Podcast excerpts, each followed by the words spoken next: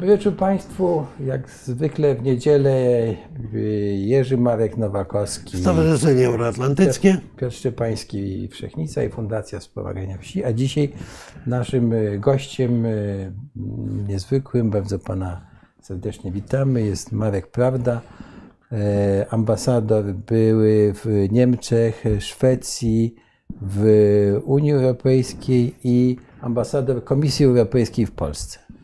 Tak, proszę Państwa, tak, bo serdecznie witamy. Jest to odpowiedź na zapotrzebowanie Państwa, tak. jak Państwo nam przypominali, że za mało mówimy o Europie. No, postanowiliśmy zaprosić kogoś, kto jest absolutnie w tej kwestii kompetentny, kto więcej, co więcej patrzył na to z obu stron, i europejskiej, i, i polskiej. Proszę Państwa, zdajemy sobie sprawę z tego, że w, na Ukrainie dzieją się ciekawe rzeczy i będziemy o nich mówić, ale w, drugiej części. Bo chcielibyśmy zacząć od y, Unii Europejskiej. Od, y, no, Unia Europejska no, jest, y, no, uczestniczy w jakimś sensie w tym konflikcie, ale wydaje mi się, i zaraz oddam panu głos, panie ambasadorze, wydaje mi się, że Unia Europejska chyba nie była stworzona po to i nie miała takich mechanizmów, żeby odpowiadać na konflikty które się toczą na zewnątrz. E, prawda? Znaczy były próby, żeby kiedyś, żeby była stworzyć Unię Zachodnioeuropejską, siły obronne Unii. No, przeżywaliśmy te dyskusje przecież e, e, na przełomie lat 90. i, i 2000. Potem to wszystko ucichło i w zasadzie Unia się pogrążyła w tym swoim prawda, rozwi rozwijaniu swojego dobrobytu. Takie mam wrażenie, ale nie wiem, czy to jest wystarczający wstęp. Może jeszcze oddamy głos znaczy, Markowi. Ja, y, właśnie, ja chciałem y, upiec swoją prywatną pieczeń. Przepraszając Państwa za zeszłotygodniową nieobecność, jeszcze słychać, że, że nie jestem w pełni formy no, ale głosowej, ale... Ale przeżyłeś. No, przeżyłem. Tak, tak. Natomiast ja chciałem troszeczkę zapytać, a troszeczkę pod, pod, podpowiedzieć pewien ciąg myślenia. Mianowicie ja moim studentom, jak rozmawiamy o integracji europejskiej, to mówię, że właściwie w Europie cały czas, cały czas od, od upadku Rzymu, dokładnie od dnia upadku Imperium Rzymskiego, trwało poszukiwanie europejskiej jedności. Takie przekonanie, że Europa jest jednością, tkwiło gdzieś bardzo mocno w europejskim myśleniu. Proszę zwrócić uwagę, że po detronizacji cesarza zachodniorzymskiego wódz Wizygotów Odoaker odsyła insygnia cesarskie do Bizancjum, bo Europa musi mieć swojego cesarza przecież. Wobec tego ten cesarz rzymski musi być jeden, jedyny. Potem od epoki Karola Wielkiego aż do Napoleona mamy w Europie w zasadzie jednego cesarza. Nikt nie sięga po godność imperatorską. To, że ten cesarz jest niemieckim cesarzem, to jest w naszej historiografii szczególnie obecne. Generalnie on miał tytuł cesarza rzymskiego cały ale wiesz, czas. Ale Polska też uczestniczyła w tych grach. Polska prawda? w tym oczywiście. No bo pamiętamy przecież całą politykę Jagiellonów, żeby mieć swojego elektora i tak dalej. No Polska Zjazd w tym oczywiście uczestniczyła. 1515 tak. i tak dalej. Tak, Polska w tym uczestniczyła. Mówię, cała Europa nie miała wątpliwości, że jest jednością, która chwilowo jest tak nie do końca sklejona. I pojawił się jeden partner spoza Europy podówczas, mianowicie Rosjanie. Otóż po raz pierwszy Iwan IV przyjmuje tytuł cara, cesarza, czyli narusza to tabu europejskie. Potem Piotr I ogłasza się imperatorem w ogóle. I właściwie Rosjanie byli tymi, którzy od początku stali w opozycji do poczucia europejskiej jedności. Ja mam trochę takie wrażenie, że ta historia nam się w XXI wieku w jakimś stopniu zaczyna powtarzać. Nam się udało w wieku XX tę europejską jedność zinstytucjonalizować w postaci Unii i mamy tych Rosjan, którzy mówią nie, my się nie zgadzamy. My jesteśmy trzecim Rzymem, my jesteśmy lepsi. Z wami nie chcemy rozmawiać jako jednością, chcemy rozmawiać z wami pojedynczo. Nie wiem, czy jest to właściwy tok myślenia, ale ja mam takie wrażenie, że, że o ile większość Europejczyków była gdzieś niekoniecznie na poziomie takiej deklaracji politycznej, ale gdzieś w głębi serca była przekonana, że Europa jest jednością, o tyle z zewnątrz Europy pojawiał się ten czynnik, który mówił nie. Nie chcemy żadnej jedności, nie chcemy, nie ma żadnej jednej Europy. Yy, I yy, jak mówimy o, o, o współczesnej polityce, o współczesnych problemach, to w gruncie rzeczy to jest to kluczowe pytanie, gdzie są granice tej jednej Europy? Co wyznaczyło granice tej jedności europejskiej, co do której od, jak mówię, epoki, końca epoki rzymskiej, duża część elit naszego kontynentu była przekonana.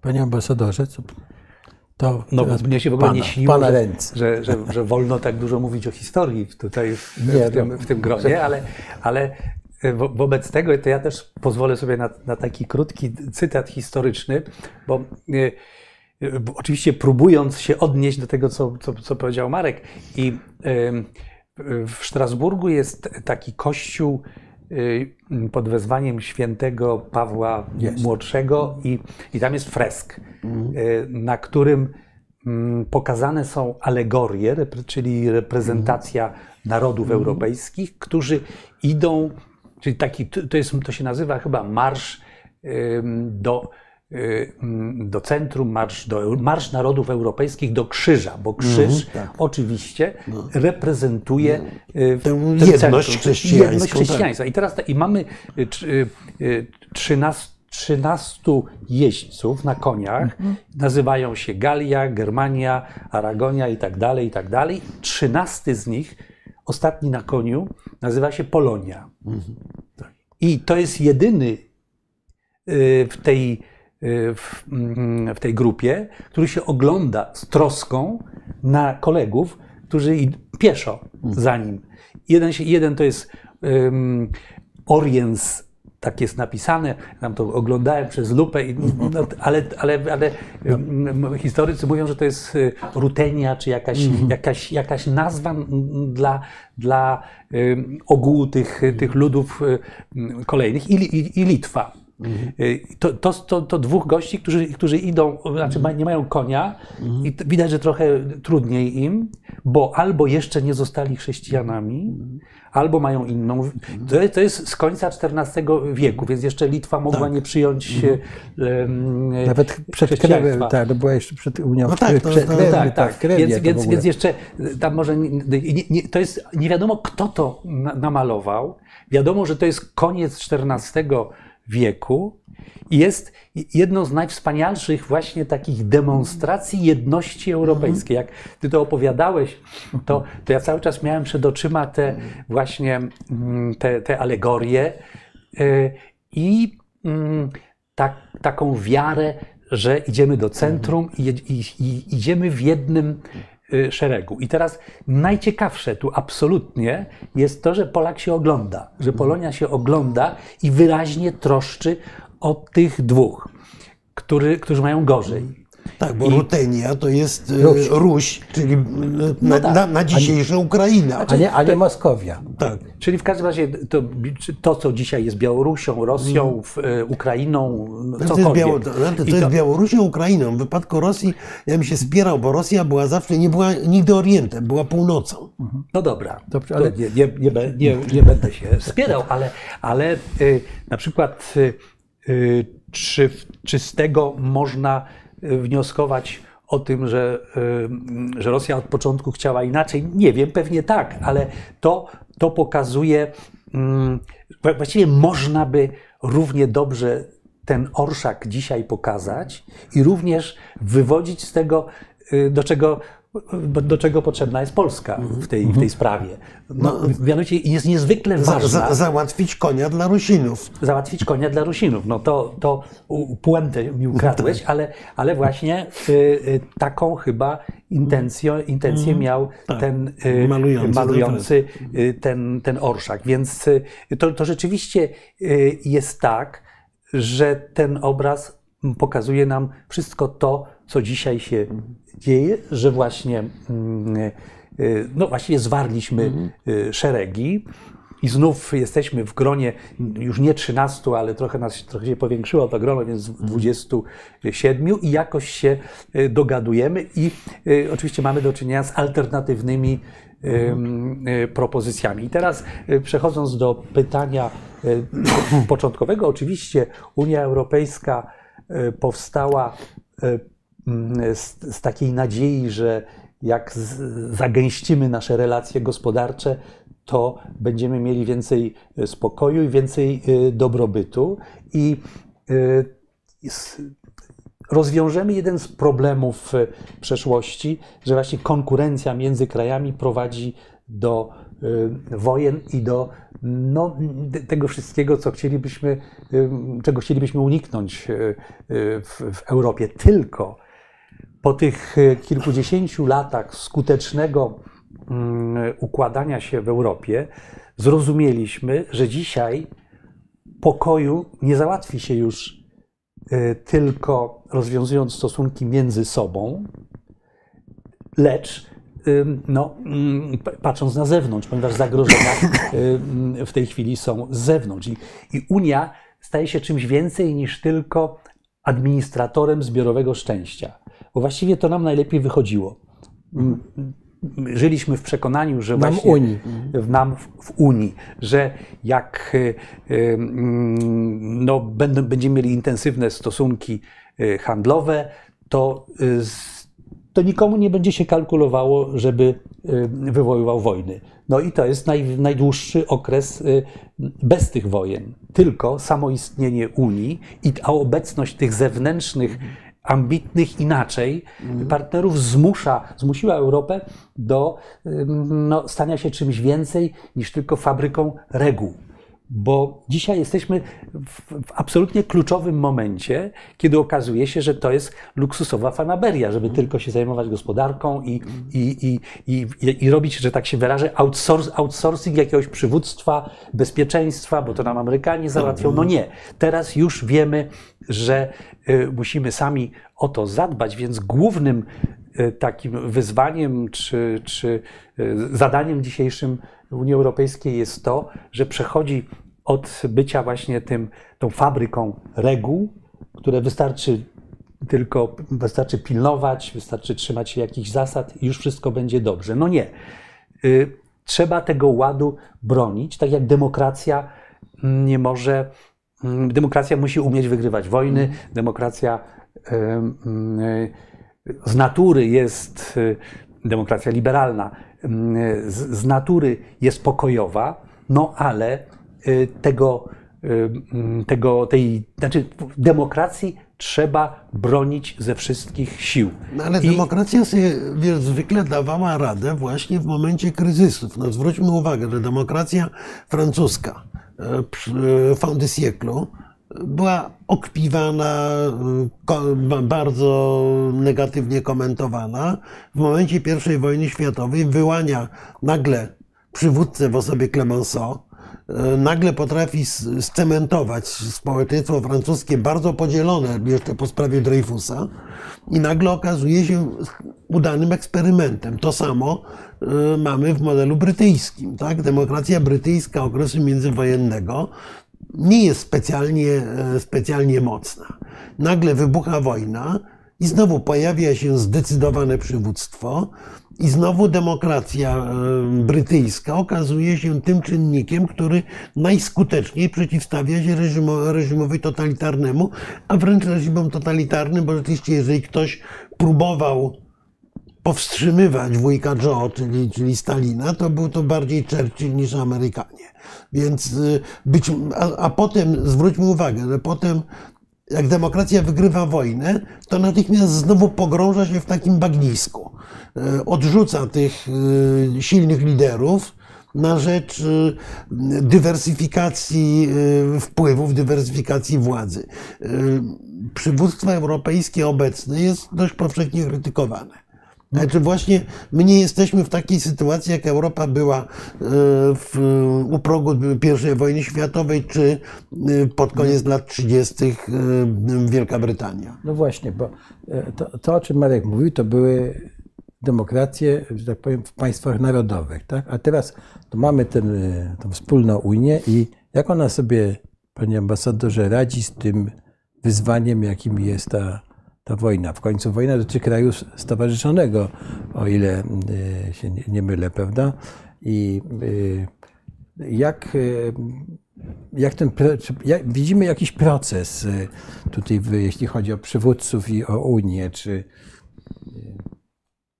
Ja myślę, że Unia bardzo dobrze y, wypadła przy okazji tego kryzysu. Tak jak Unia długo myślała, że jest mała i nieważna, tak teraz trochę nawet zaskakująco dla siebie umiała się ogarnąć, że tak powiem, i w pierwszych e, e, chwilach, w pierwszych e, tygodniach, kiedy NATO było pogrążone w dyskusji ze sobą, w dylematach, co można, co nie można, żeby nie, nie prowokować, nie eskalować konfliktu, Unia wyasygnowała pierwszy miliard, drugi, w tej chwili już jest ponad 3 miliardy z tych wspólnych, a licząc to, co kraje unijne z, razem wydoby, wydobyły, to jest prawie 17 miliardów, więc jakby Unia Y, europejska y, mm, poprzez to doświadczenie zrozumiała, że jest mm, ważniejsza, że musi przejąć mm, rolę takiego zorganizowanego partnera światowego i jesteśmy właśnie mm, na tym etapie. Zwracam uwagę. Ale tu myśmy się, przepraszam, że tak? wchodzę w słowo, tu myśmy się jako Unia tego nie przestraszyli, bo rzeczywiście początkowo i reżim sankcyjny, i pomoc dla Ukrainy były dość oczywiste, ale w tej chwili jest tak, że Stany Zjednoczone zadekretowały co miesięczną, znaczącą, bo półtora miliarda dolarów pomoc dla Ukrainy, nie wojskową, tylko pomoc y, na utrzymanie po prostu ukraińskiego no, gospodarki, czy w ogóle tak. ukraińskiego państwa. Y, Unia Europy i Amerykanie powiedzieli wprost, że oczekują podobnego gestu ze strony Europy i tu tego nie ma. Rzeczywiście chyba Europa y, powinna przynajmniej podobną sumę regularnie wyasygnować na to, żeby ta Ukraina funkcjonowała bo y, według Banku Światowego zdaje się, że Ukraina potrzebuje nie mniej niż 3, a bardziej 5 miliardów euro miesięcznie na, na utrzymanie, utrzymanie państwa. Tak, jak się doda to wszystko, co dają państwa europejskie, to, y, to ta, ta liczba się sprawdza, znaczy tyle, mm. tyle, tyle akurat jest. Także mm, tutaj nie, popełnia, nie popełniajmy jednak tego błędu, żeby jako świadczenia unijne uznawać tylko to, co instytucje mm. wysyłają, prawda? Bo, bo, bo, oczywiście y, to, co daje Polska, czy, mm. czy, tak. Y, czy, czy, czy, powiedzmy Słowacja, to też wchodzi do tej, do tej puli świadczeń mm, unijnych, bo Unia, pamiętajmy, to, to są państwa i instytucje. Y, więc to, co dają państwa, też wynika z pewnych uzgodnień, mhm. gwarancji, Y, takich y, wiązanych transakcji, że ktoś daje, ktoś za to płaci, ktoś od. Y, to nie o wszystkim wiemy i, i, i dobrze. No ale w każdym razie to się, to się dzieje. Także tutaj mm, chciałbym powiedzieć, czy, przy, przypomnieć taki fakt. Chyba 5 kwietnia przewodnicząca Komisji Europejskiej Ursula von der Leyen pojechała do Kijowa i przywiozła ten kwestionariusz dla kandydata. I wtedy wszyscy wiedzieli, że ona nie ma większości w Europie dla, tego, dla tej obietnicy. Już się podniósł krzyk, bo wielu szefów rządów y, miało inne zdanie, bo dominowała taka typowo europejska ostrożność, a to, a to może za wcześnie, a to trzeba jakieś pieniądze trzeba będzie, tak. więc nikomu się to nie podobało. I tutaj Y, po, powiem to mm, jasno, szefowie instytucji europejskich nie są słynni z aktywności i niezależności. To, to, to akurat najgorzej im wychodziło, ponieważ Unia Europejska polega na negocjowaniu, takiej, takiej mitrędze negocjacyjnej, ucieraniu się różnych y, racji i w tym jej siła, żeby, żeby do upadłego dyskutować, ale potem, żeby już wszyscy się tego trzymali, ale nikogo się nie wystawia na pierwszy plan. I to takie jest złudzenie, że, że ci unijni szefowie są tacy niemrawi. No bo jak trzeba coś powiedzieć światu, to się wystawia Merkel, Olanda czy Macrona, bo oni też są Unią. To, Tak. to, to, to Unia to jest świadome mm, y, działanie Unii. No ale tak czy inaczej, ci szefowie rządu zawsze, y, za- zawsze się gryzą w język, niczego jasnego nie są, zdanie, nie są w stanie powiedzieć. Tutaj moim zdaniem to jest jedno z niewielu takich działań odważnych, kiedy von der Leyen jadąc do Zelenskiego zaryzykowała karierę swoją, i zaryzykowała też reputację Komisji Europejskiej, bo przecież bardzo było możliwe, że za tydzień szefowie rządów powiedzą: Hola, my się na to nie godzimy, bo ciągle państwa mają decydujący głos. I wówczas jednak pod y, naporem zdarzeń, czy też y, czując taką presję moralną, wszyscy szybko y, się na to zgodzili. W ciągu tam paru tygodni cały ten proces został zakończony i to jest niezwykle ważne, że Ukraina została przyjęta do Unii Europejskiej, rozumianej jako wspólnota losu. Ja bym do tego przywiązywał wagę. To, Nie, to, no. to się stało i to, to, to ta niemrawa niby Unia y, z siebie potrafiła wydusić i, to, i, i ten proces y, się dzisiaj odbywa. I to Ale, jest, ale to dzięki rozumiem, oso osobie, tak, osobowości. no ale też nie tej- tylko. Tak. Ale ta, no, to, to oczywiście no bez, bez Przy- jej przy- determinacji, no, bez jej te, też takiego samokrytycyzmu. Pe pewnych cech przywódczych. Tak, pa- ona, pani, wa- pani właśnie, bo tej- mi się wydaje, że właśnie Unia tutaj, y, czy y, szefowa Komisji Europejskiej pokazała pewne cechy przywódcze, o które ją nie podejrzewano, ale jednocześnie wyraziła pewien, y, pewien, pewną postawę, która zaczęła być p- powszechna y, wśród szefów wielu rządów, urzędników, komisarzy i tak dalej. No to, to No, było... zastosowała szantaż moralny, no, nazwijmy to po polsku. No w pewnym sensie, W pewnym, pewnie tak, tak. no w, pewnym, w pewnym sensie y, jakby, jakby to y, wymusiła. I to jest, y, to, jest taki moment, kiedy Unia zaczyna reagować, znaczy zaczyna prowadzić politykę zdarzeń. To znaczy, jak coś się dzieje, to, to trzeba umieć y, zareagować, a nie zwoływać i co pół roku się spotykać y, y, y, na niekończących się dyskusjach, a, a autorytarni autorytarni przywódcy na świecie będą się z nas śmiać, bo to, to, to było, taka była percepcja tej Unii dzisiaj. Dlatego No, ja myślę zresztą, że był to jeden z elementów procesu decyzyjnego Putina, który był przekonany, że Europa Będzie gadać, gadać. i- y, tak, zajmie się gadaniem, a nie realnym działaniem. A chciałem zapytać w tym kontekście jeszcze, no przecież e, to, że pani von der Leyen pojechała do Kijowa, no to było jednak e, takie zwrócenie Unii Europejskiej bardzo mocno na wschód, prawda? No i co na to te wszystkie interesy, prawda, e, na południu francuskie, prawda, i, i, i inne. Czy mamy y, też tutaj jakieś y, nowe trendy w Unii Europejskiej? Czy? ja, ja myślę, cieszę się, że Pan to tak e, określił, bo e, ja myślę, że to jest e, e, po- początek bardzo ważnej zmiany, kiedy Unia zaczyna wkładać wschodnie okulary. Bo do tej pory e, mieliśmy tę Unię mocno mm, taką y, skupioną na sobie, ta, ta stara Unia, czy ta taka zachodnioeuropejska tożsamość bardzo dominowała. Przychodzili jacyś tam koledzy ze wschodu, których trzeba było przyjąć, pomóc im jakoś.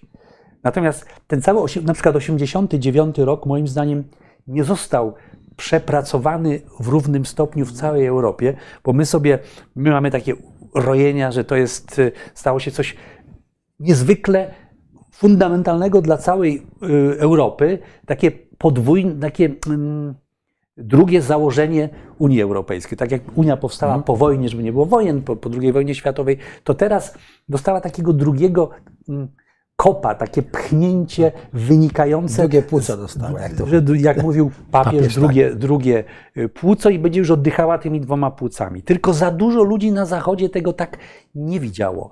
Dla nich to była, był kryzys ym, ym, na peryferiach, kryzys jakich nieefektywnych systemów na peryferiach, które y, trzeba było jakoś tam wesprzeć, no już. I niech oni robią tylko to, co, y, to, co my, to będzie wszystko dobrze. Natomiast stracono troszkę szansę na takie zintegrowanie się, znaczy mm, na przyjęcie też tej perspektywy i kompetencji wschodniej. Do tej kompetencji wschodniej należało właśnie też rozumienie partnerów na wschodzie.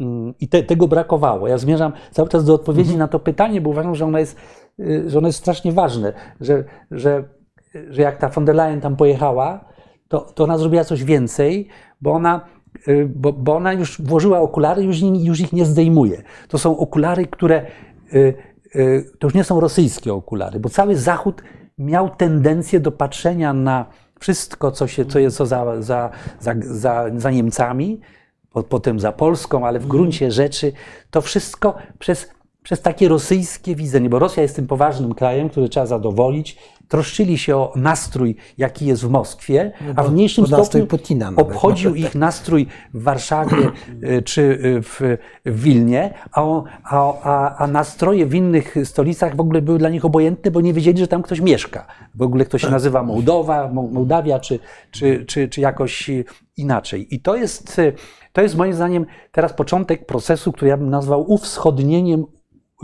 Unii Europejskiej, takie wymuszone y, zdjęcie tych okularów rosyjskich i zrozumienie, że tam są podmioty, które mają swoją tożsamość, swoje marzenia, swoje, swoją interpretację historyczną. Da, dam taki przykład.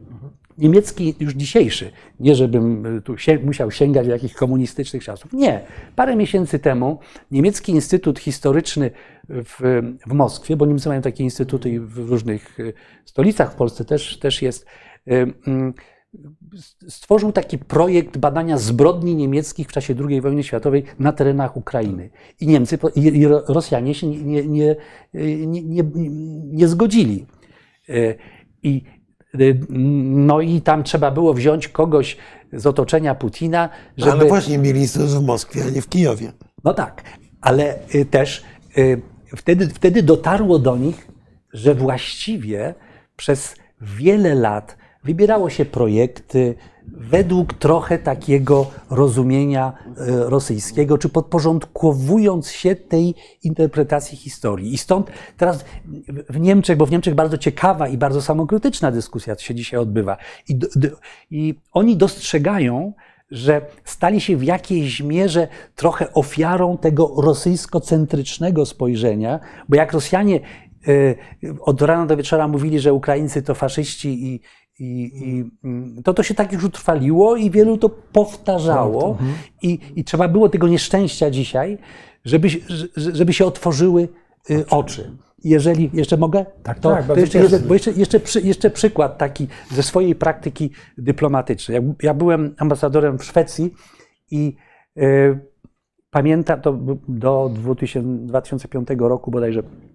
I wtedy Anna Politkowska, y, dziennikarka, pisarka z Rosji, zamordowana potem, y, otrzymała nagrodę szwedzkich y, mm, dziennikarzy za to, że jest dzielna i że, i że otwiera nam oczy na to, co się dzieje w Rosji. I zadzwonił do mnie redaktor naczelny Dagens Nyheter, takiego na- największego dziennika w, w Sztokholmie, że pani Politkowska prosi, żeby towarzyszył jej przez cały czas polski ambasador. A, a, a, a wyjątkowo sobie nie życzy, żeby był ktoś z, z ambasady y, mm, y, rosyjskiej.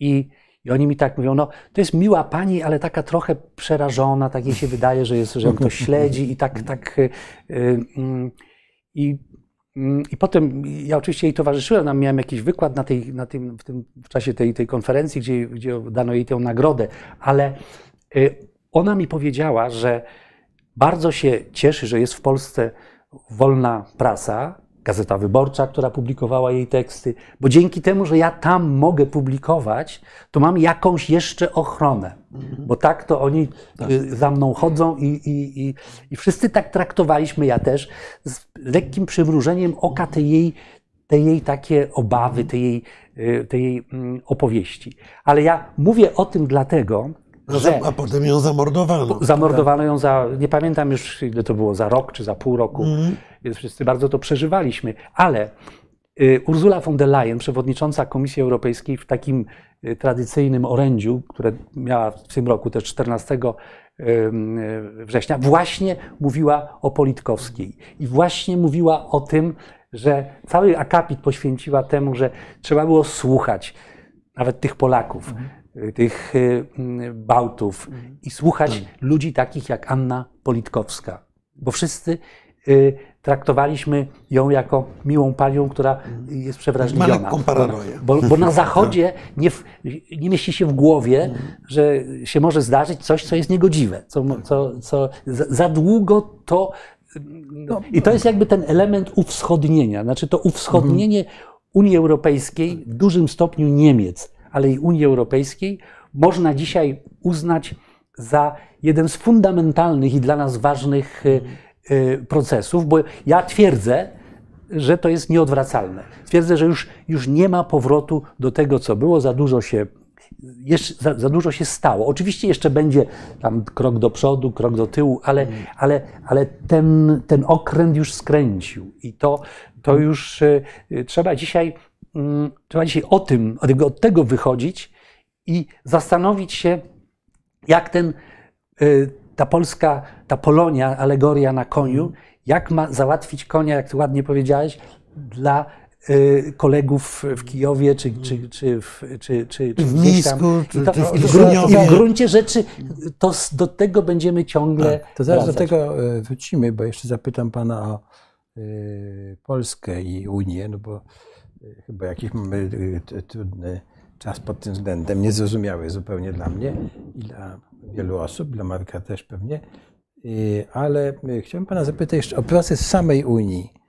Bo e, w tej chwili jest tak, że się, jakie są tendencje, tak, jak one są dyskutowane. No, z jednej strony mamy prezydenta Macrona, mamy prawda, Niemcy ciągle, z trzeciej strony mamy tę nową inicjatywę prawda, e, e, e, zjazd w Pradze, tak, e, który się odbył, tak. e, No i jakie są tendencje? Czy przywódcy, główni przywódcy europejscy zmierzają do czegoś, czy nie, czy, to, czy, czy tylko rozmawiają, czy to jest pierwsze moje pytanie, a drugie moje pytanie o Niemcy, bo mamy, my w Polsce mamy kłopot z, z Niemcami, prawda? Kłopot polega na tym, że ciągle mm, traktujemy Niemcy, czy nasze, część naszych elit jako, jako przeciwnika, wroga, nie wiem, prawda? Po prostu dochodzi to czasami, moim zdaniem, do ab- absurdu sprowadzane. Więc y, Jeśli chodzi o Unię Europejską, no to na pewno mm, teraz mm, wa- ważnym wspólnym zadaniem jest y, wypełnienie treścią tego mm, statusu kandydackiego dla y, Ukrainy, to znaczy, żeby wdrożyć ten proces. I Bo- Mołdawii. Bo No tak, o nich zapominamy często. Tak, tak no oczywiście. Mm, Tylko to- jest tak, że, że y, w Ukrainie bardzo dużo pieniędzy utopiono i cały y, świat dzisiaj nie ma kłopotów z wyasygnowaniem ogromnych sum, ale nie ma przyzwolenia na dawanie tego bez żadnych warunków. Dlatego dominuje wszędzie. ale mówimy jeszcze o okresie przedwojennym. Znaczy, mów, znaczy to, że, Utopiono. to, że utopiono, oczywiście, Tak. te wszystkie programy, które były, żeby deoligarchizować, że tak powiem, Mhm. Ukrainę, one przyczyniały się od- odwrotnie do, do, do, do, umoc, do wzmocnienia tych, tych e, dysfunkcji, różnych kłopotów. Więc dlatego em, wszyscy się jakby przyczepili, czy, czy mają taką nadzieję, że właśnie ten status mm, potrafi mm, stworzyć taką sytuację, w której będzie można z czystym sumieniem dać pieniądze i wierzyć, że, że, to że to jest- będzie pomoc To dla jest, stworzenia. kraj, to jest kraj prowadzący wojnę. To przecież. No to tak, no, no to- bo to są dwie, dwa, oczywiście, tak, bo z jednej strony trzeba, trzeba te do 5 miliardów y, miesięcznie asygnować, żeby, żeby mogła Tak. prowadzić Mhm. wojnę, ale już myśleć o tym, co dalej. I te, bo pan zapytał o to Ale, spotkanie. ale to myślenie jest. Słuchaj, to drobiazg. Pewien mój znajomy mi opowiedział, że właśnie został zatrudniony przez wielkie międzynarodowe sieci hotelowe, żeby zbudować tam nowe Hayaty, czy nieważne, czy Hiltony e, w Kijowie. W tej, w tej chwili pojechał rozeznawać możliwości e, szybkiej, szybkiej realizacji takich projektów. Ergo, myślenie tych dżentelmenów, którzy myślą o zarobieniu pieniędzy, jest takie, że na odbudowie Ukrainy będziemy zarabiać. Po pierwsze. Po drugie, że ta odbudowa jest perspektywą stosunkowo nieodległą. A po trzecie, że żeby zarabiać, musimy zainwestować. No skoro chcą tam budować kolejne luksusowe hotele, to znaczy zakładają, że przyjedzie biznes i będzie tam y, siedział i płacił dobre ceny za, za, za te pokoje. No, brutalnie mówiąc, tak to wygląda. No to cza- czasami takie drobiazgi y, są dość y, zgrabnymi ilustracjami sposobu myślenia partnerów, więc oczywiście dając pieniądze, ogromna część darczyńców ma w tyle głowy, że no to my sobie je tu odzyskamy albo zarobimy. Może nie tyle odzyskamy, ile zarobimy. Będziemy pierwsi w kolejce. No tak, No, no, nic, nic zdrożnego i myśmy powinni już jako Polacy podobnie o tym myśleć. Oczywiście, no, y, żeby mieć udział w tych zleceniach, bo każda taka odbudowa jest ogromną y, szansą. To jest takie koło zamachowe, to zawsze tak było i, i teraz nie będzie inaczej. I y, jest mnóstwo osób, które by się chciały do tego jakoś włączyć. I dlatego ważne jest, żeby uczestniczyć w kreowaniu wspólnej odpowiedzi na to, co się dzieje w Rosji, w, w Ukrainie. E, I dla, dla Polski to powinno być e, szczególnie e, ważne. I, no bo, bo są dwie drogi właściwie dzisiaj. Jeżeli Pan wspomniał o Niemczech, które mają wyrzuty Ale jeszcze, sumienia. jeszcze zjazd, znaczy ten. Ja do tego powrócę. Tak, Tak, tak. tylko że właśnie, jeżeli już, żeby ten wątek troszkę zamknąć y, tej pomocy dla, dla Ukrainy czy, czy rozpoznania swoich szans, to, to właśnie mm, y, tu mm, świat się y, w tej chwili y, mm, zastanawia, jak tę pomoc zorganizować. 25 października będzie w Berlinie taka duża konferencja, która ma y, y, przy- przestawić zwrotnicę i przygotować taką polityczną, polityczny kontekst do tych, jakiś porządek y, y, y, tej, tego, tego wsparcia y, ustanowić y, jakieś może instytucje czy, czy ciała, gremia organizacyjne. I tutaj ważne jest, y, żeby y, mieć dobrą pozycję i dobry mikrofon przy tym stole, czyli być y, w, wśród tych, którzy mm, o tym y, decydują. Bo można albo przyłączyć się do nagonki, co wydaje mi się nasze elity te- teraz niestety wybierają, albo współpracować na przykład z Niemcami, jako, które jako największy kraj europejski, no, nie, nie sposób, żeby nie odgrywały tutaj kluczowej roli. I, I właśnie y, to byłaby ogromna szansa dla naszego kraju, żeby być ważnym, słuchanym partnerem. Jak się jest ważnym i słuchanym partnerem, to się będzie miało zlecenia, to się będzie miało mm, y, y, jakieś szanse, ale trzeba być elementem tej wspólnej y, odpowiedzi, wspólnej propozycji y, wspólnoty międzynarodowej.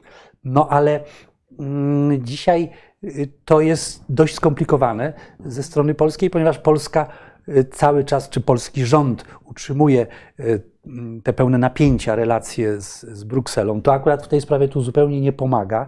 I Jest wielkim rozczarowaniem, bo Polska ma wszelkie y, y, atuty, żeby być y, y, właśnie bardzo y, ważnym, jak powiedziałem, słuchanym y, partnerem z racji swoich y, y, świadczeń wobec y, sąsiada i, no i, no i wie- wielu oczywistych atutów. Także rzeczą niepraktyczną dzisiaj jest koncentrowanie się na, na grach politycznych, które właściwie osłabiają Unię Europejską. I ta, em, ta, ta wojna z Unią Europejską w, na tle praworządności nasuwa takie wnioski w, w stolicach europejskich czy w Brukseli, że właściwie Polska chciałaby dla Ukrainy y, takiej Unii, która się nie będzie wtrącać w sprawy praworządności, w, y, w kwestie mm, zasad, wartości, y, tylko że to jest, to jest coś sprzecznego z, z, Z istotą Unii. z istotą Unii i, z- i sprzecznego z interesami samej Ukrainy, bo dzisiaj właśnie pod warunkiem y, pilnowania tych zasad i stworzenia gwarancji y, dotyczących y, praworządności mm, mm, i jakby pewności instytucji, pod tym warunkiem świat będzie gotów pomagać. Czy świat, Więc- rozumiem, mówi Pan o Zachodzie. no, o Zachodzie tak, oczywiście. oczywiście. Tak, pan- tak, tak, ja tak. Żebyśmy to wyjaśnili, tak, tak żeby nie... No ale z tym światem i Zachodem to, to jest też sprawa do, do, do, do dłuższej dyskusji, bo mówiąc o owej drabinie eskalacyjnej, której mieliśmy poświęcić ubiegłotygodniową rozmowę, no to, to tak naprawdę drabina eskalacyjna, czy zagrożenia wynikające z dalej idącej eskalacji konfliktu powodują, że e, kraje poza Zachodem również zaczynają stawać bez, bez, znajdować się w sytuacji bez wyjścia. Będą musieli, musiały tak czy inaczej, przynajmniej życzliwie, z życzliwą neutralnością traktować Ukrainę, bo e, zaostrzanie się e, formuły napastniczej ze strony Rosji, zaostrzanie się nie tylko w formie groźb nuklearnych, ale zaostrzanie się w formie po prostu e, masowego atakowania ludności cywilnej, co mamy w tej chwili, do, do, do, do, z czym mamy w tej chwili do czynienia, e, powodują, że nawet reżimy e, czy rządy, które z pewną sympatią patrzyły w stronę Moskwy, no choćby Indie, nie będą miały wyboru. Nie będą mogły powiedzieć, że jesteśmy po stronie tego napastnika, więc to na Zachód, ale ten Zachód, który był, wydawało się na początku konfliktu, to był paradoks, bo myśmy w Polsce mówili, że Rosja jest osamotniona. Rosjanie tymczasem zorganizowali ileś tam spotkań z Hindusami, z Chińczykami, in, Indonezją, Brazylią i tak dalej, pokazując, że de facto to my, Zachód, jesteśmy osamotnieni. Otóż w miarę upływu tego konfliktu jednak okazuje się, że to Rosja jest coraz bardziej osamotniona, że e, ci partnerzy chętnie zarabiają kupując e, ze zniżką rosyjską ropę, ale e, są odlegli od wsparcia. Ten, ten głupi zestaw, głupi w cudzysłowie, zestaw wartości, bo, bo, bo o tych wartościach zawsze zwolennicy twardego politycznego realizmu mówią z przekąsem. Otóż ten zestaw europejskich wartości nagle okazuje się być y, wysokiej wartości monetą polityczną, która wzmacnia nasze, na, na, na naszą pozycję, naszą jako Europy, y, czy, czy naszą jako Zachodu. Natomiast skoro o polskiej polityce mówimy, no to, to oczywiście, to oczywiście y, wojna w Ukrainie stała się lewarem, który znacząco podniósł pozycję obecnych władz polskich, która była tragiczna w pewnym momencie. Natomiast jak się wydaje, te kolejne wojny, szczególnie ta e, wojna z Brukselą pod flagą niemiecką, e, bo to chyba tak można, można złośliwie powiedzieć, sprawia, że my znowu tracimy. No, lodowata odpowiedź e, władz Stanów Zjednoczonych na miękkie w sumie miękką w sumie sugestię prezydenta Dudy, że y, powinno się rozważyć udział Polski w programie Nuclear Sharing. Błyskawiczne nie. Nie z pewnymi zastrzeżeniami, ale, ale jednak nie. y, Oznacza, że y, tą naszą, mówiąc bardzo dyplomatycznie, głęboką asertywnością wewnątrz Unii Europejskiej również sojusznik z oceanu zaczyna być zaniepokojony. Tak, ale ja nie uważam tej wypowiedzi naszego prezydenta za miękką i ostrożną. Uważam, że ona była nie na czasie i takich rzeczy nie załatwia się publicznie. Wiesz, i nie w tym czasie, kiedy wiesz, masz Wszelki, wszelki no nie, no, ale to, to już, słuchaj, to już mówiliśmy, że polityka PiS jest polityką operową. To tak, znaczy jest to polityka śpiewaka, który wychodzi na proscenium i długo śpiewa ach, gonią mnie, ach, gonią mnie. Yy, jakby nie, nie rozważając realnej ucieczki.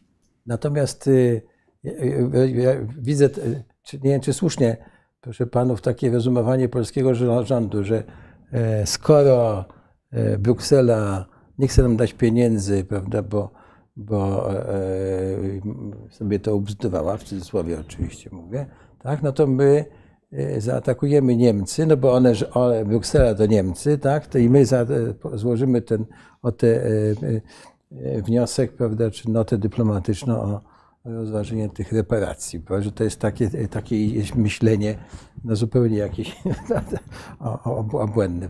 Panie ambasadorze, ale mm, jeszcze, żeby e, wspomniał Pan o tym, właśnie o tym e, polityce polskiej w Brukseli, prawda, że my mm, przestaniemy, przestajemy być rozumiani i rozumiem, że w zasadzie sami się wykluczamy z tej, e, tak, nasza nasza pozycja wskutek wojny wzrosła, ale jednocześnie teraz, jak rozumiem, wskutek tego, że prowadzimy te wojny, to my się sami wykluczamy z tego procesu unijnego, tak? Bo tak to, to no, wynika z pana. Y, tą mm, y, taką polityką zatruwania relacji z Niemcami y, i niewłączania się do, do takich wysiłków reformatorskich w Unii Europejskiej, mm to jakby wypuszczamy z ręki instrumenty, które moglibyśmy znacznie lepiej wykorzystać z tych powodów, o których Pan mówił, i tego, tego obiektywnego zwiększenia naszego e, znaczenia. No ale e, to jest, e, to jest w tej chwili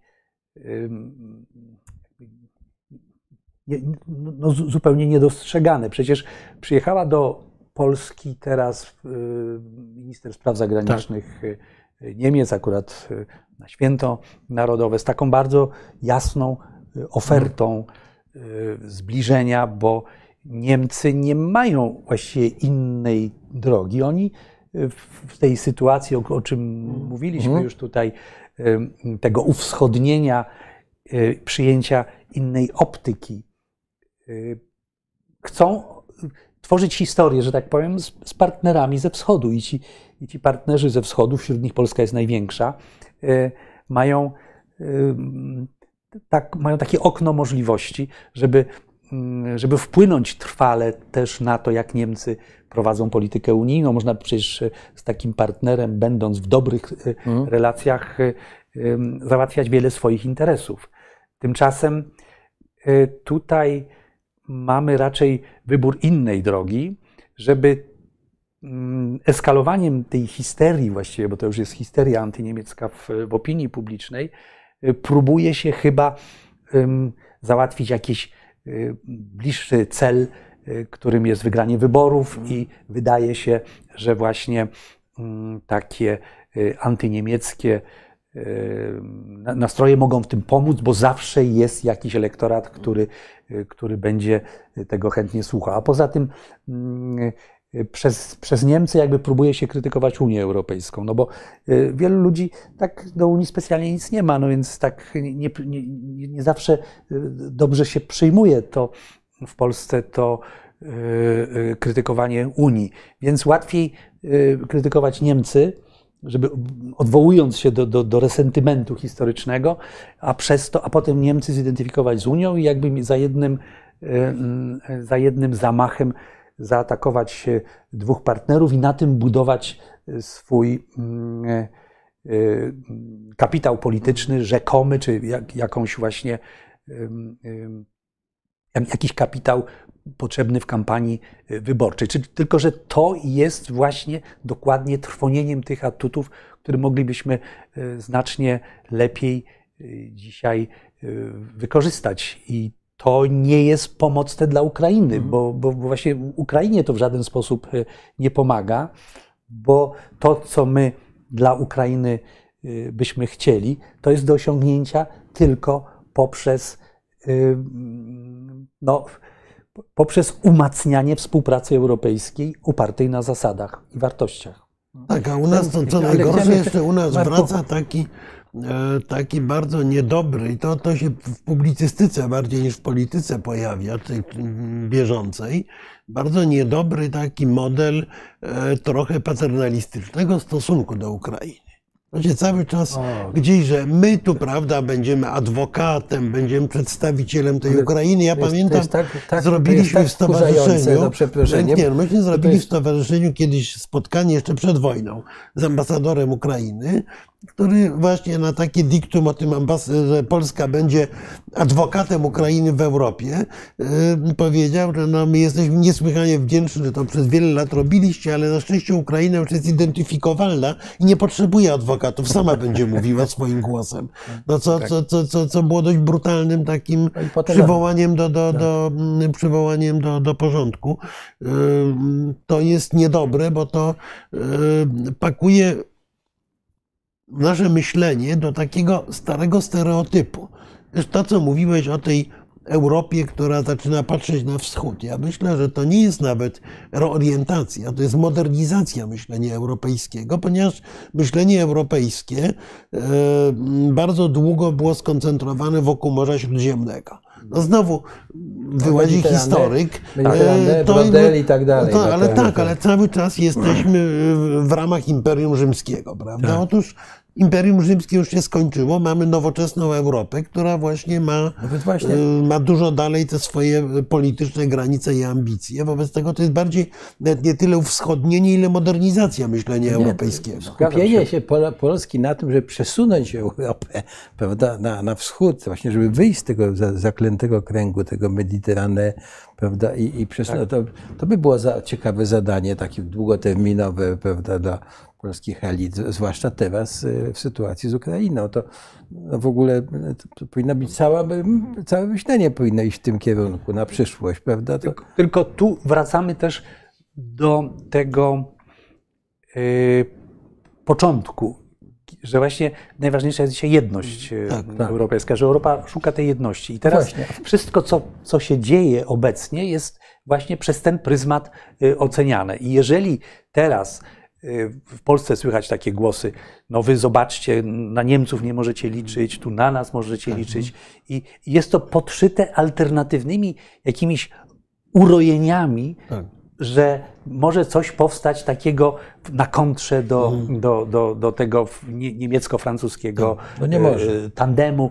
To jest, to jest, to jest, to jest nierealistyczne i, i, i nasi ukraińscy e, koledzy przecież nam to mówią Doskonale wprost. to wiedzą, Przecież oni no. to wiedzą. Tak, a I jeszcze- oni się dziwią, jak można, e, jak można w ogóle wpuszczać ich w takie kombinacje, Tak. że tutaj powstanie coś, Wielka Brytania, Polska, kraje tak. bałtyckie, nie wiadomo co, kie- kiedy przecież e, ktoś, mm, no, ja- jakaś struktura musi, musi za to płacić, musi to mm, Nie, no, rozwijać. przede, no. przede, wszystkim, przede wszystkim jest jedna prosta rzecz. No, dzisiejszy świat się rzeczywiście globalnie nieprawdopodobnie zmienia. Jest światem trochę takim z e, opowieści, z opowieści o mocarstwach XIX wieku, tylko te mocarstwa są już poza Europą.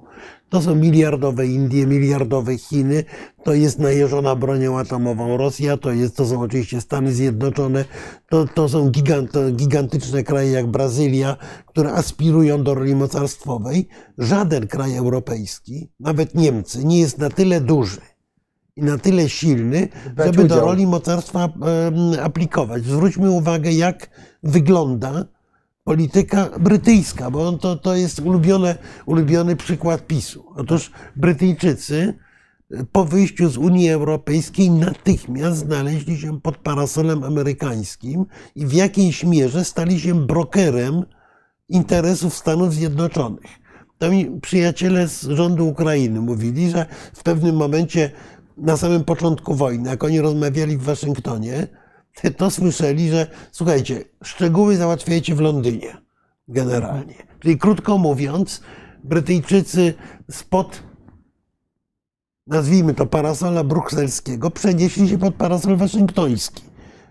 kraj wielkości Wielkiej Brytanii z tradycjami imperialnymi.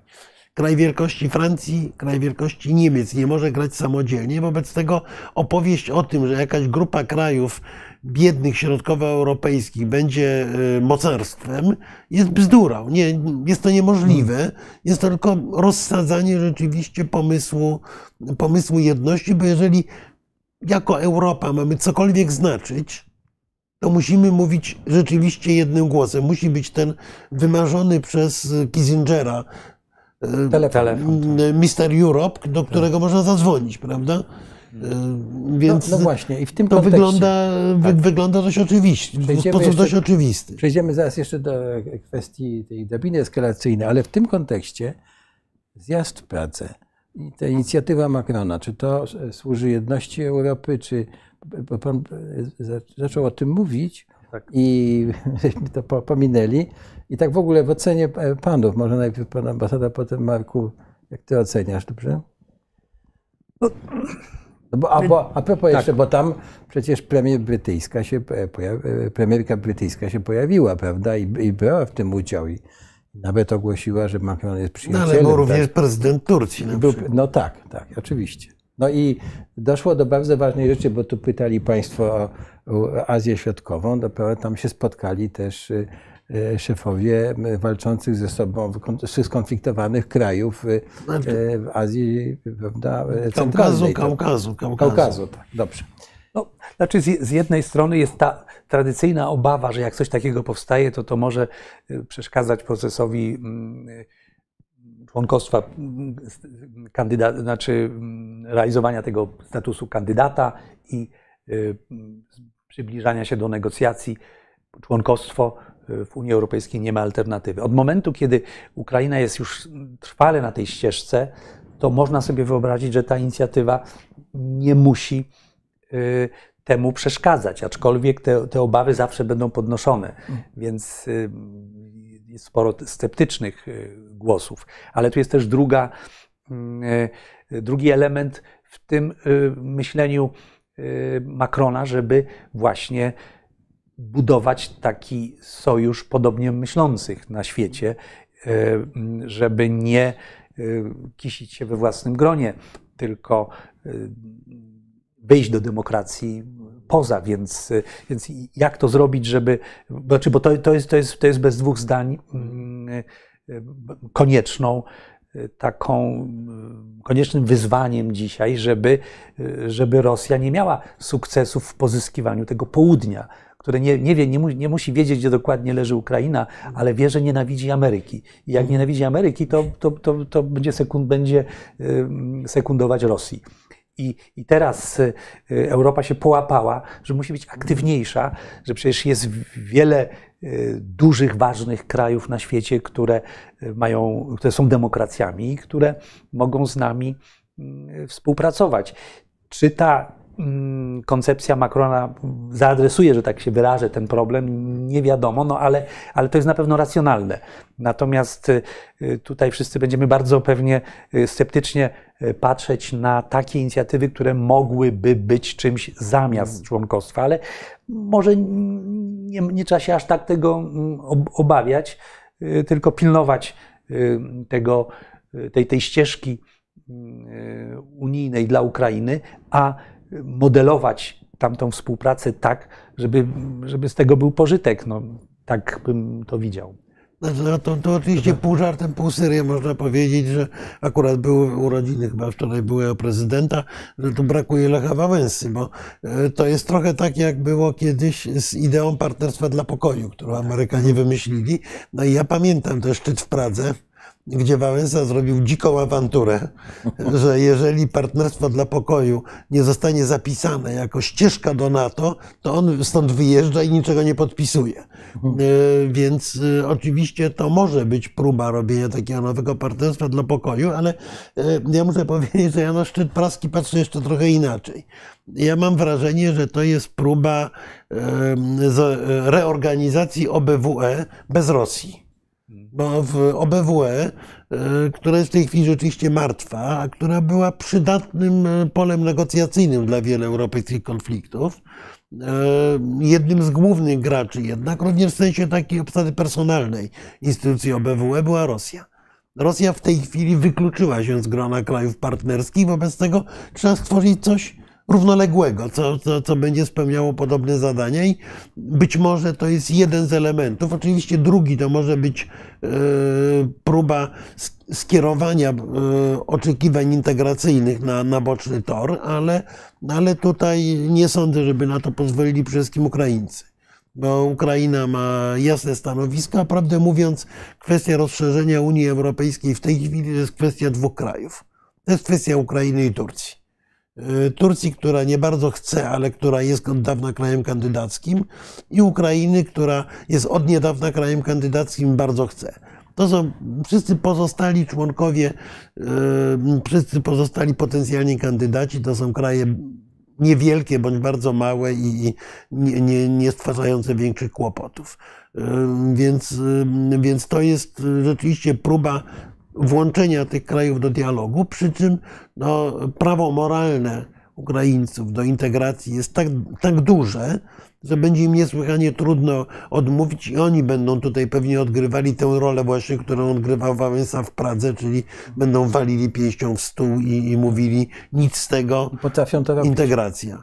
Potrafią to robić oczywiście, ale mm, ale myślę, że, że, że to jest, to są dwa filary tego, te, te, tego, pomysłu, tego pomysłu Macrona. Natomiast no dobrze, że w gronie krajów europejskich znowu zaczęliśmy rozmawiać. No przypominam, że, że e, jednak e, proces helsiński, tak zwany, właśnie związany z powołaniem OBWE, jednak był jednym z istotnych elementów, które uruchomiły proces e, uwalniania się krajów Europy Środkowej spod sowieckiej kurateli. My tego czasami nie doceniamy, ale przecież dysydenci wszędzie funkcjonowali w ramach komitetów helsińskich. Koszyki, pamiętamy przecież. Tu jeszcze mm, warto dodać, że e, ten proces rozszerzeniowy cieszy się złą sławą ostatnio, w ostatnich latach, bo te kraje bałkańskie były rozczarowane, że jak to się wlecze, to potem się społeczeństwo y, odsuwa, y, czyli potrzeba w ogóle najpierw takiej reformy tego procesu rozszerzeniowego, żeby nie było tak, że nic, nic, nic, a dopiero na koniec Big Bang. Nagro, na, tak, Big Bang i nagrody. I, i wszyscy już, już, już stracą nadzieję, cierpliwość i ochotę, jak, jak za długo nic nie ma. Stąd ten, to dzisiaj jest propozycja, żeby ten proces rozszerzeniowy y, był, takimi, był takim y, y, Podzielony na etapy. Po, podzielony na etapy i nagrody. To znaczy, żeby, mm. żeby społeczeństwa mogły się mogły rozumieć, że coś z tego mają.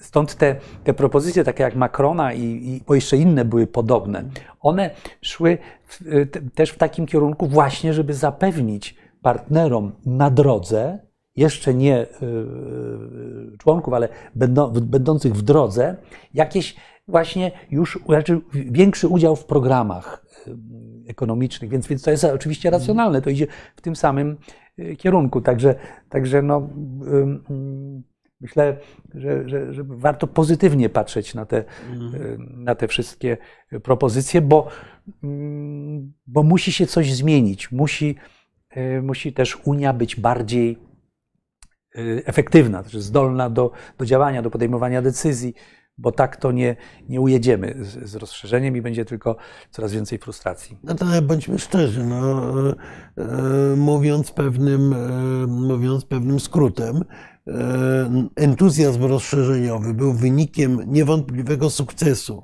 wejścia Polski, przede wszystkim Polski, Polski i Węgier właściwie, bo te dwa kraje były widziane. E, do Unii Europejskiej i tak samo osłabienie entuzjazmu rozszerzeniowego było wynikiem tego, że nagle ci dwaj prymusi okazali się e, krnąbrnymi e, rozbijaczami Unii.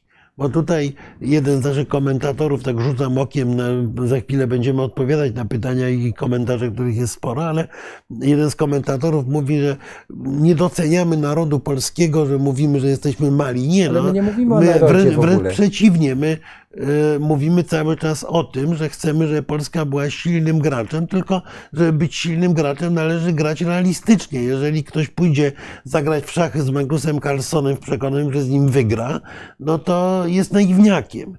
Jeżeli ktoś pójdzie zagrać e, z zawodnikiem, którego poziom jest odrobinę wyższy, no to ma szansę na odniesienie sukcesu. E, I to jest prosty rachunek. Jeżeli naprężymy mięśnie i pójdziemy, powiemy Chińczykom, a my wam pokażemy, no to Chińczycy się tylko obśmieją z tego ewentualnie. Natomiast to, to nie jest niedocenianie. Rola, rola Polski była kluczowa. Bez Polski by nie rozszerzono Unii, nie rozszerzono NATO. A w tej chwili rola, Polski, rola Polski jest z kolei taka, że dla wielu krajów jesteśmy kamieniem u, u, u, szyi, który spowalnia ich proces wchodzenia, bo my jesteśmy uważani za tego, który no, wydawało nam się, że jest idealnie, a, a okazało się, że, stworzy, że stworzył problemy i widocznie oni ci wszyscy na wschodzie są tacy sami, skoro nawet Polacy tacy są. Mało kto docenia tę psychologiczną stronę tego, tego, Panowie, zanim tego procesu. do pytań, będziemy odpowiadać, to wróćmy do drabiny eskalacyjnej i do sytuacji, chyba że jeszcze Pan chciałby coś dodać, nie? to wróćmy do, jeszcze na, na, na, jakiś czas do drabiny eskalacyjnej i do, do tego, co się dzieje na wschodzie. No bo tak, w zeszłym tygodniu kupiliśmy sobie taki tytuł, wymyśliliśmy od Nord Streamu do, do, do do broni atomowej. Dzisiaj już. No dalej mamy Nord Stream, broń atomową, no, tak. ale okazuje się, że ta drabina niczym ruska harmoszka się rozciąga. No i, i za, zalicza kolejne tak. szczeble, których się nie spodziewaliśmy, bo niewątpliwie takim szczeblem jest takim szczeblem jest to, co stało się z mostem krymskim, czyli uderzenia infra, w infrastrukturę. Niewątpliwie takim szczeblem są pojawiające się już kilkakrotnie groźby użycia nie broni atomowej, a broni chemicznej.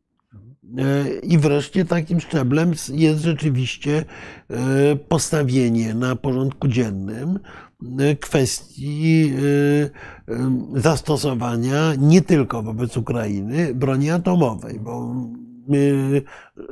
rzadko, rzadko patrzymy na to z tego punktu widzenia, że ta drabina eskalacyjna może polegać zarówno na e, zwiększeniu ciężaru gatunkowego używanych środków w walce, jak i na rozszerzeniu tego pola. Wybuchy Nord Streamu były bez wątpienia sygnałem, że pole konfliktu może rozszerzyć się na akwen Morza Bałtyckiego i że może obejmować uderzenia w różne elementy infrastruktury krytycznej. Nie wiemy tak do końca, kto to zrobił, ale większość specjalistów zgadza się, że najbardziej że zrobili to Rosjanie. Prawda? Były jakieś zamachy kolejowe w Niemczech. Ciągle specjaliści odnotowują ataki na infra, cyberataki na, na, na krytyczną infrastrukturę cyfrową. Też w gruncie rzeczy nie wiemy, nie wiemy, jak daleko to się posunie. Mamy eskalację w nadsyłaniu fake newsów też rozciągające w istocie tę drabinę eskalacyjną. To, zresztą to jest spór, czy to jest, specjaliści spierają, czy jest to drabina, czy jest to coś, co nazywają wirem eskalacyjnym bo też takie pojęcie się w politologii pojawiło. Ja raczej uważam, że trzymajmy się tej drabiny, ona jest prostsza. Natomiast, natomiast również, no, panowie, e, wszyscy usłyszeliśmy najpierw parę, chyba dwa tygodnie temu, sensacja, która gdzieś się pojawiła w mediach społecznościowych, zamach stanu w Chinach, e, aresztowanie czy areszt domowy Xi Jinpinga, jakiś generał obejmuje władzę. Czyli okazało się to wszystko jedną wielką ściemą, e, ale, ale przez pewien czas chodziło po, po, po całym świecie jako wiadomość, która elektryzowała no, większość ludzi zajmujących się bezpieczeństwem. Dokładnie według tego samego mechanizmu dwa dni temu były, pojawiły się jakieś informacje, że zamknięte centrum Moskwy, wojsko, generałowie przejmują władzę, policja, aresztowania. Też ktoś y, przytomnie spojrzał na Google Maps i stwierdził, że ruch w centrum Moskwy się nie zmienił. Wobec tego może to niekoniecznie tak wygląda. Y, ale też zaczęto dzwonić do naszych kolegów ambasadorów, co się dzieje, prawda? I musieli ekspresowo pisać y, raporty, że, że nic się nie dzieje.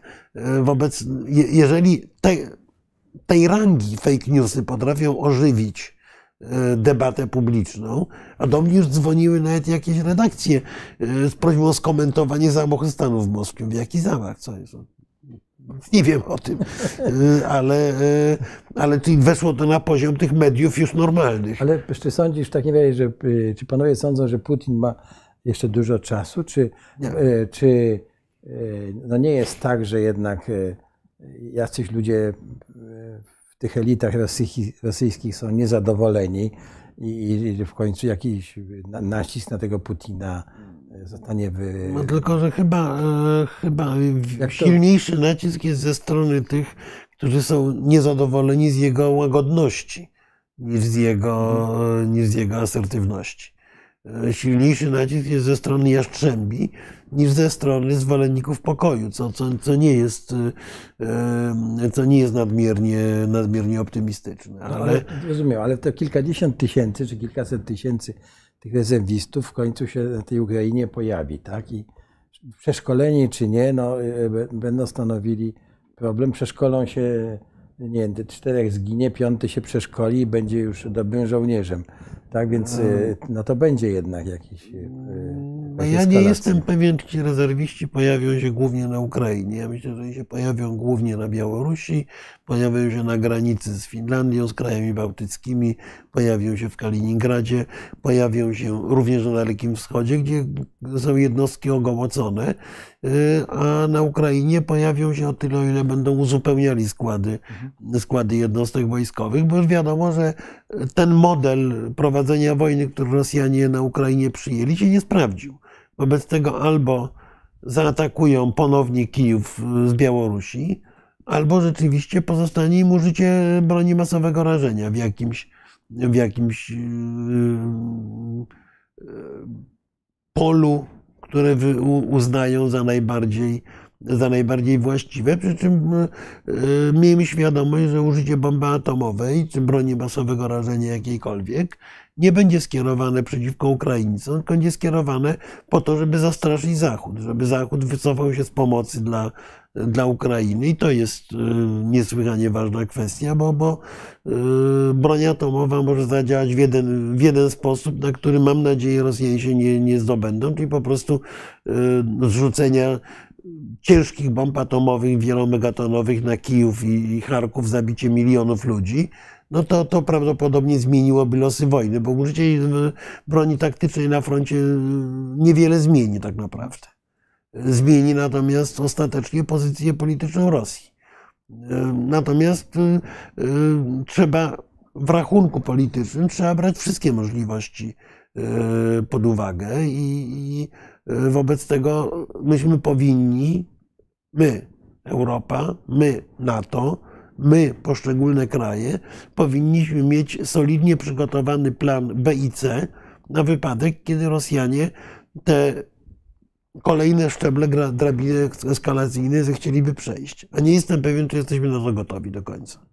Ja już nie, nie będę się rozwodził, ale rzeczywiście jest tak, że Putin jeszcze nie wykorzystał tych wszystkich nienuklearnych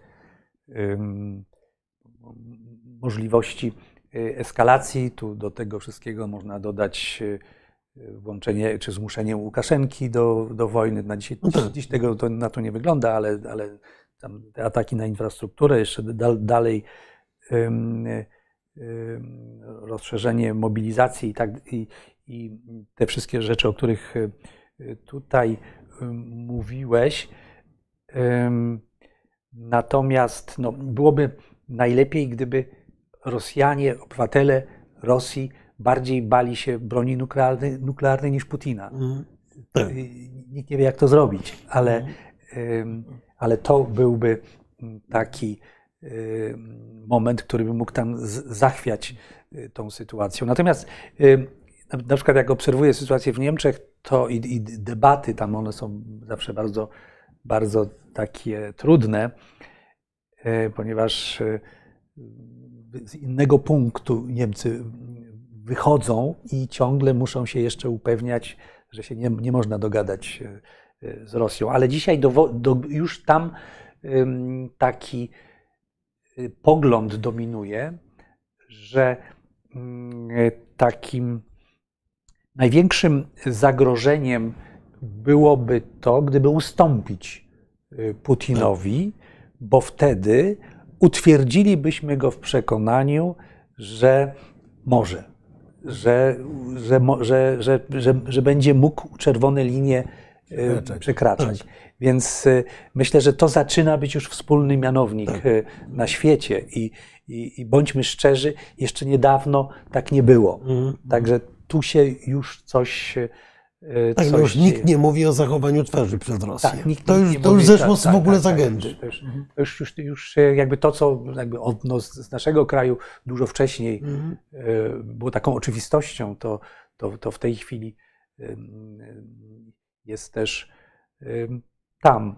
No, mm, no jeszcze jest ta dyskusja w, Niemiec, w Niemczech o tym, czy Amerykanie powstrzymują Niemców i że to jest uzg- uzgodnione, żeby się troszkę y, hamować, czy też Niemcy y, denerwują Amerykanów, że nie chcą na przykład tych czołgów y, y, dostarczyć. W tej chwili jest taka koncepcja, żeby stworzyć konsorcjum europejskie i Leopardy 2 jednak y, y, przekazać. I w- Tak, no a te 90 leopardów zmieniłoby sytuację na froncie, ponieważ tak. według specjalistów jeden leopard jest wart tyle, co mniej więcej 5 T-72, więc to by była równowartość solidnej dywizji pancernej, tak armii pancernej rosyjskiej. Widzę, że część komentatorów w Niemczech y, y, przywołuje głosy Amerykanów, którzy sami też y, jednak trzymają się pewnego, pewnego schematu, bo zawsze w, w, w przeszłości z Ameryką te wojny były gdzie indziej, zastępcze. Było takie niedomów, niedo, wypo, nie, niewypowiedziane, niewypowiedziana zgoda, że nie konfrontujemy się, natomiast możemy wspierać, sponsorować y, naszych przyjaciół w różnych krajach. I teraz y, no, Putin za, mm, zastawił pułapkę na y, Amerykę, na Zachód poprzez y, anektowanie tych, tych terenów i, i no, jeszcze mm, wszyscy czekają, jak, jak z tego wybrnąć, natomiast y, Ale Ukraina pułapkę oczywiście na siebie zasta- w Ale zasadzie. to jest nie- jednocześnie, oczywiście.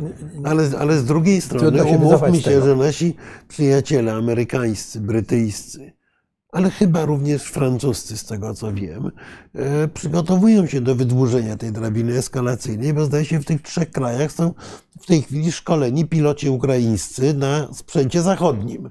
Prawda? Czyli krótko mówiąc, trwają przygotowania do tego, żeby F-16 Rafaele e, mogły polecieć do, do, do, do Ukrainy. Czyli kolejny jakby krok zostanie zrobiony. Tak, tutaj Poza y, tym chyba my, chyba i, bardzo dobrze zresztą, chyba nie wszystko wiemy, co jest dostarczane na Ukrainę, co też jest no, bardzo dobrze. inną rzeczą. I to bardzo dobrze. Tak, ale e, ja tylko e, tak wspomnę, że Francja też ma swoją e, doktrynę użycia broni e, nuklearnej. I ta doktryna mówi o tym, że no, jeśli zostaną zaatakowane wojska francuskie, tak, że wtedy przewiduje, oczywiście z, z dużymi tam zastrzeżeniami i tak dalej, i tak, też, że możemy użyć broni nuklearnej. No, a, a, A przecież- Francuzów jest całkiem sporo w Rumunii a ta, no i w krajach przecież to de, ta demonstracja z tymi spadochroniarzami, tam jest nie, nie wiem, stu ich czy iluś, prawda, ale no, są tam, prawda. Więc y, może to są też takie, wiesz, takie y, troszkę mm, przypomnienie o, o tym, że my też mamy swoje do, doktryny. Y, Chciałem jeszcze zapytać panów, bo Rosja chyba odniosła sukces, jeśli chodzi o tą decyzję OPEC, prawda? O, o, y, z- No to niewątpliwie jest, to jest niewątpliwie sukces I to się rosyjski. zdarzyło chyba po raz pierwszy, że Ameryce, Stanom Zjednoczonym się nie udało przekonać Arabii Saudyjskiej, bo przy każdym konflikcie udawało się przekonać Arabię Saudyjską, żeby zwiększała za- wydobycie. W tej chwili się to nie udało. Prawda? Więc no, mamy jakby takie albo błąd y, y, elit amerykańskich z przeszłości, no albo po prostu Zachód jest Ja trochę myślę, to jest nowa Jak- polityka saudyjska, niestety. No. W jakiejś mierze księcia mm, bin Salmana, Mohammeda bin Salmana. Natomiast e, należy zastanawiać w tej sytuacji, co zrobić z Iranem, bo Iran w ogóle w tej chwili jest podminowany Tak. tymi masowymi demonstracjami. Natomiast Iran jest potencjalnie e, jednym z największych e, dawców e, ropy i gazu na świecie. A co więcej, Iran postawił się w sytuacji właściwie jedynej czarnej owcy, która dostarczyła broń Rosji. Nikt inny Rosjanom broni nie sprzedał, poza Irańczykami. Zdaje się, Tak, że Tadżykistan sprzedał trochę starej amunicji. To jest wszystko. Yy, Więc yy, nie wiem, czy yy, nie należałoby się zastanowić nad yy, rozmowami z Iranem, bo rozmowy z Iranem oczywiście są policzkiem wymierzonym Arabii Saudyjskiej także. No to już zobaczymy, co Amerykanie w tej sytuacji zrobią. Więc oni, Amerykanie niewątpliwie powinni na to zareagować, bo może nie tyle jest to sukces y, Putina, ile porażka Ameryki. Ten, ten, ta decyzja OPEC. Jeszcze, Marku, oj, proszę panów, mam takie pytanie o Brazylię, bo tam są jednak e, wybory, których świat się interesuje nimi. Czy to będzie miało wpływ? No Brazylia jest ważnym krajem, bo przecież jest e, krajem BRICS, prawda? I e, czy to będzie miało jakoś... e, Znaczy, jeżeli na- Bolsonaro by przegrał wybory, na pewno będzie miało to istotną, istotny wpływ na politykę zagraniczną Brazylii. Yy, Natomiast no, poczekajmy do, do, do tego, aż te wybory 30 rozstrzygną. Tak, tak, nie ma co. Może teraz jeszcze do- nastawiamy się, że raczej Lula wygra i, Tak. i pracując na tym założeniu, no możemy, możemy się przekonywać, że to będzie mniejsze zło i że, że nie, nie, nie będzie takiego silnego wzmocnienia tego e, alternatywnego mm, sojuszu. Pod, pod, Dobrze, to może teraz przejdziemy do pytań, jeśli panowie pozwolą. Dobrze, to ja spróbuję przewinąć od początku, bo tam... Tak, tu sporo Indii, trochę ost, pytań ostrych. E, Na początku przewijało się pytanie o ten fresk, ale zdaje się, że jeden z Tak, naszych widzów już, już go Tak. zidentyfikował Tak, dokładnie. tak. Ja, Tak? Ty, ja tylko Tak. chciałem Państwu powiedzieć, że mówiliśmy o Unii Europejskiej. Ja pokażę broszurkę, którą wy- wydaliśmy Stowarzyszenie i Fundacja w 1999 roku. I wszystko, co tam napisaliśmy, oprócz tego, że Unia się zmieniła, po co wstępowaliśmy do Unii, jak rolnictwo tam Tak, jest. jest to wciąż Także- aktualne. Także Krzysiu, proszę o, tam, o link dać. Można ją sobie tą broszurkę ściągnąć, ale uprzedzam, że to jest y, historia już, tak? Trzeba by napisać ją na nowo troszkę. Dobrze, proszę Państwa. Y, y, walki frakcyjne w Rosji, no to już odpowiedzieliśmy, prawda, że ma, mamy jakiś komentarz na te pytania pana Decjusza? No nie, no, no to, to, jest, to jest oczywiście, że oczywiste, że nie ma w Rosji powrotu do status quo ante, no, no i właściwie trudno, trudno tu więcej e, mówić. Jak Chiny, jak się, proszę opinię, jak Chiny odnajdują się w obliczu możliwości użycia broni atomowej przez Rosję. No Znaczy tu ja- jest, tu jest ciekawe bardzo, bo przecież mamy różnego rodzaju urodziny Putina i zdaje się, że Xi y, E, zapomniał o zapomniał o nich. A natomiast nie zapomniał o, o urodzinach chyba jednego z tych krajów małych, tak? Azji tak. Tak, tak, do, do, do Tadżykistanu owszem napisał. Napisał dwa dni, dwa dni, Dwa dni wcześniej, natomiast znaczy, ja, ja powiem tak, być, może, by- być może jest to dość nieortodoksyjna wizja. Uważam, że Chińczycy myślą z przerażeniem o e, eskalacji eto- atomowej ze strony Rosji, a myślą o tym z przerażeniem z bardzo prostego powodu. Bo e, dla Chin e, konflikt atomowy jest e, najczarniejszym snem wojennym, jaki sobie mogą wyobrazić. Bo ile Chiny e, mogą liczyć na e, przynajmniej równowagę konflikcie wokół Tajwanu, jeżeli to będzie to konflikt konwencjonalny ze Stanami Zjednoczonymi, o tyle w dziedzinie broni atomowej Chiny są w stosunku do Stanów Zjednoczonych karzełkiem i użycie broni nuklearnej ja w jakikolwiek sposób zdjęcie tego tabu użycia Tabu. broni nuklearnej oznacza, że marzenie o inwazji na Tajwan Chińczycy mogą odłożyć w bliżej nieokreśloną przy, przyszłość.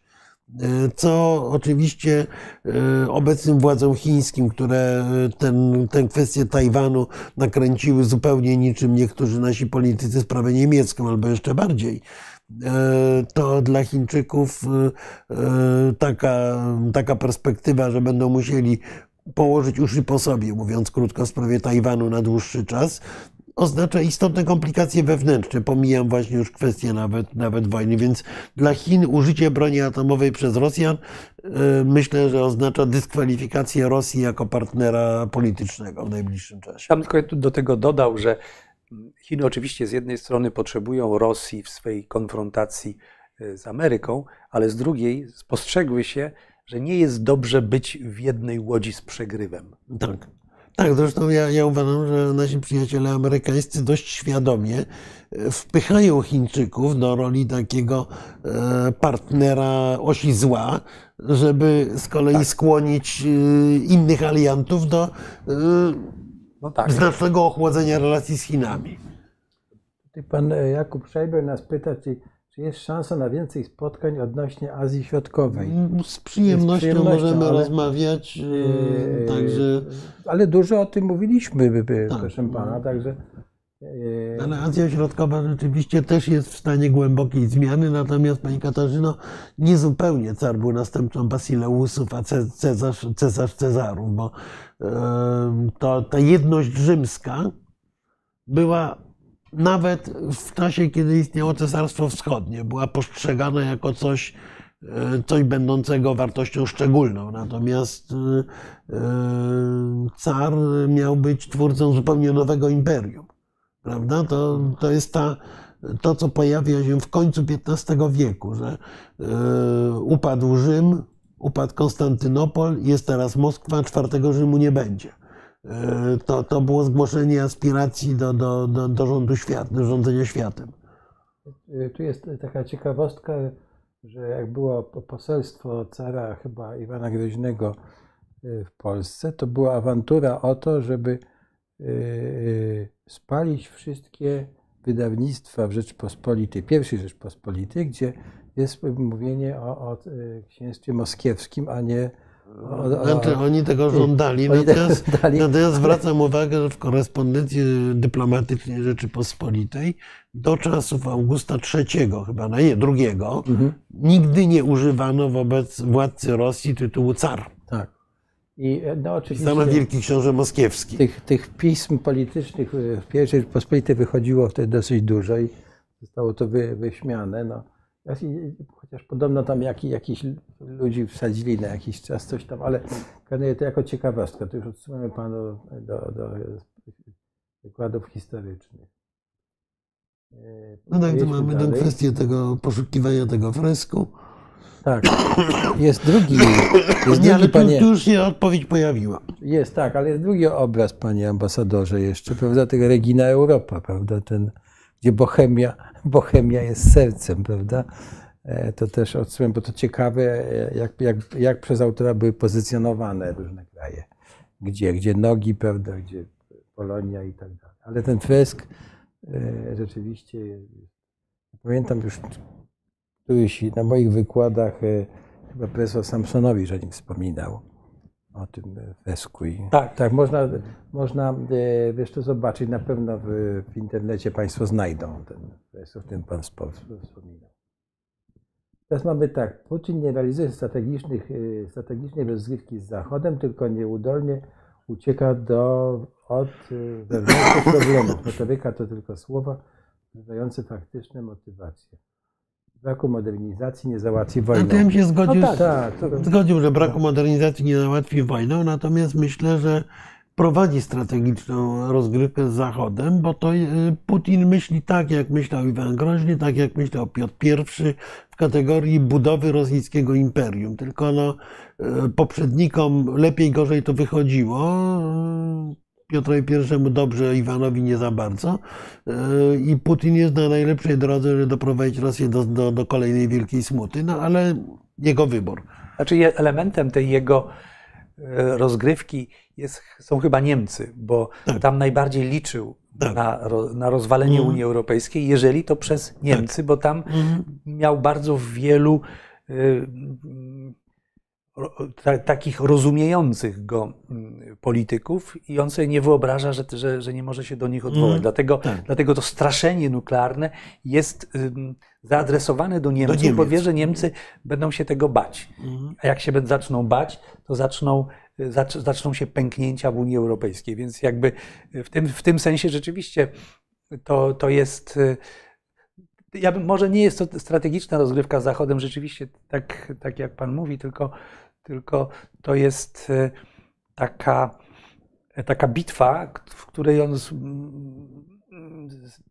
ma przeciwnika z miękkim podbrzuszem i, i, i próbuje y, Mhm. do, do końca y, swoje szanse wykorzystać. No ale rozumiem, że y, to, to, co Pan tutaj mówił, prawda, że te y, wewnętrzne dyskusje w, Niemczech, znaczy na- następuje, następuje og- ogromna zmiana, znaczy, że nie można Putinowi, y, że on nic tutaj nie osiągnął jednym słowem. No tak, prawda, jest- zmiana jest taka, że nie można mu ustąpić, bo tak, Bo- tak, tak, bo- tak, tak zrozumiałem. pod, pod, pod, pod rygorem ośmieszenia się w tej Tak. chwili już, bo, jest, bo- bo nastąpiło jednak bankructwo y, tej polityki takiej y, w, Niemczech, że mówiło się, mm, no nie, nie, zrobimy, nie zrobimy niczego, co y, utrudni nasz dialog z Putinem. No, każde dziecko widziało, że Putin nie, nie chce żadnego Mhm. dialogu, więc po, po co było w to brnąć? I tutaj w Niemczech wszyscy są jakoś umoczeni, bo to i SPD ze swoją Ostpolitik, CDU, które to samo mówiło, i Zieloni, którzy dali się, czy, czy te mm, ośrodowiska, które przez dziesiątki lat dały się sponsorować miłującym pokój Tak, e, Rosjanom. e, e, Rosjanom. Rosjanom. No więc to, to, to, choć dzisiaj Zieloni akurat najlepiej wyglądają, Mhm, tak. bo prowadzą politykę wartości i, i, i, i, i, no i zachowują się z charakterem w, Mhm. na tle całej tej y, obecnej koalicji. Więc w tym sensie to rzeczywiście jest, to, to, to, to jest jakaś konfrontacja z, z Putina z Niemcami. Tutaj Pan chyba, Marku, do, do naszej wypowiedzi tej o demokracji. Tak, tutaj, tutaj pan e, z, pod pseudonimem Lukiatos kilka razy pisze o tej demokracji, e, podobnie jak człowiek Xboxa, no więc ja, e, demokracja to istotnie jedna z naj- najgłupszych możliwych form. Ja bym powiedział, cytując Churchilla, że jest to najgorszy ustrój, tylko niczego lepszego nie wymyślono. No, po, proszę pamiętać, że demokracja, to już mówiąc serio, demokracja jest ustrojem, który e, nie każe decydować ludziom o sprawach, na których nie mają pojęcia. E, Demokracja jest systemem, który e, pozwala na wymianę elit, jeżeli ich decyzje, jeżeli kierunek zmian w kraju jest niezgodny z opinią większości. To nie jest e, demokracja nieustannego referendum. Być może do tego dorastamy, ale jeszcze nie dorośliśmy. Natomiast y, y, trudno mówić o tym, że jest jedną z najgłupszych form, bo jednak sprawdziła się w odróżnieniu od tego, co pan powiada, że y, nie dała sobie rady w, rady w kryzysie. W latach 30. istotnie w kryzysie sobie dawała radę średnio, ale gdy ten kryzys przybrał formę wojny, to właśnie model demokratyczny okazał się modelem efektywnym i modelem, który potrafił tę wojnę zwycięsko i w sposób sensowny, co ważne, zakończyć.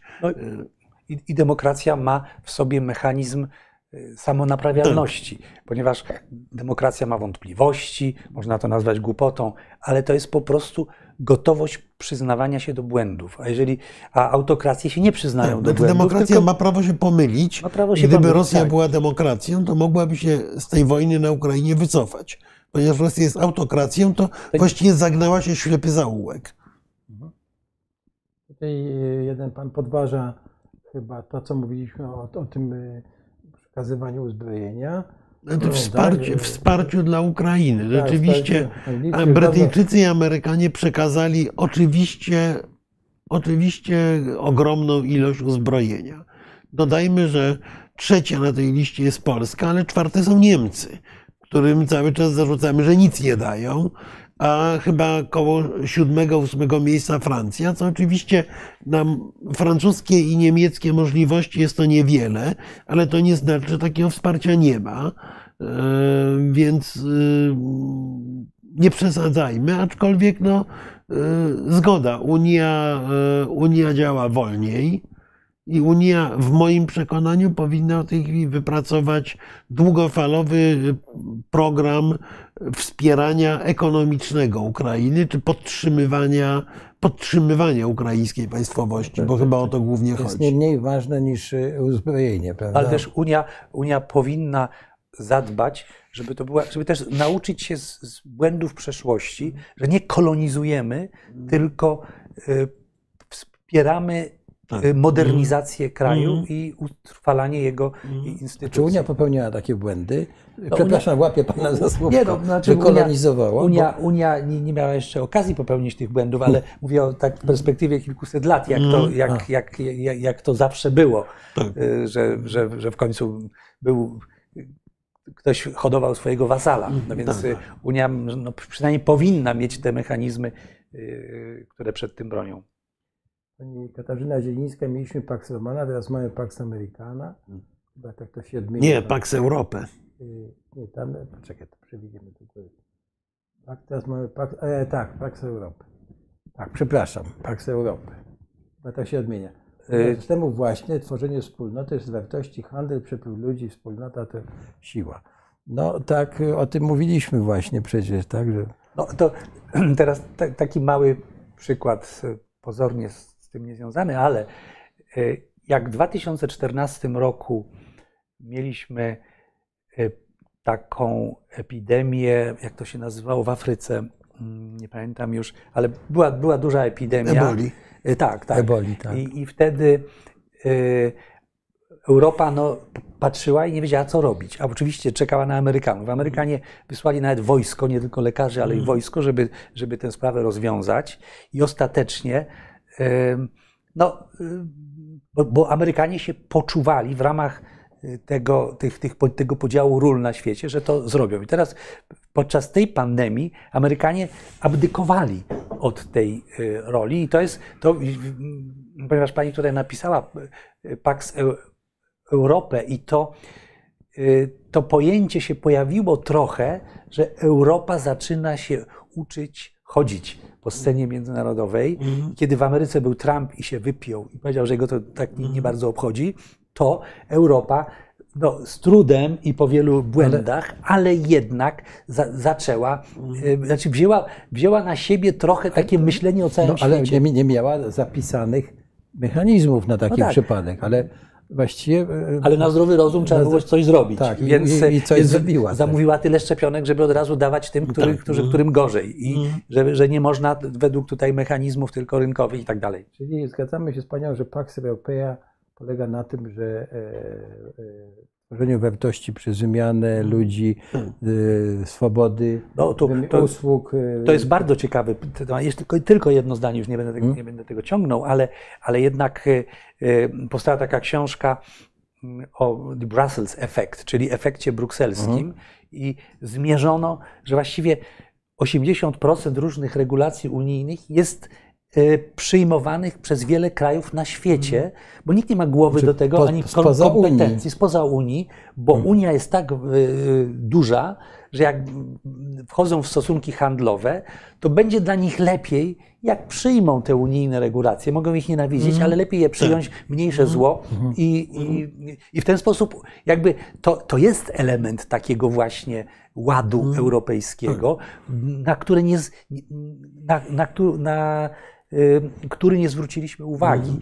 I to, to jest też siła mm, Unii Europejskiej, powiem coś nie- niepopularnego, ale, ale y, jednak y, Unia w ostatnich dziesięcioleciach zainwestowała bardzo dużo w sprawy, które dopiero się dzieją i, które, i, i to się będzie Mhm. opłacało. Znaczy okaże się, Tak. że ta cała skumulowana wiedza tych dłubaczy w Brukseli, ona się przyda po to, żeby mieć dobre Mhm. narzędzia na reagowanie na, na to, co się na świecie dzieje. To, to właśnie ten ef- efekt brukselski.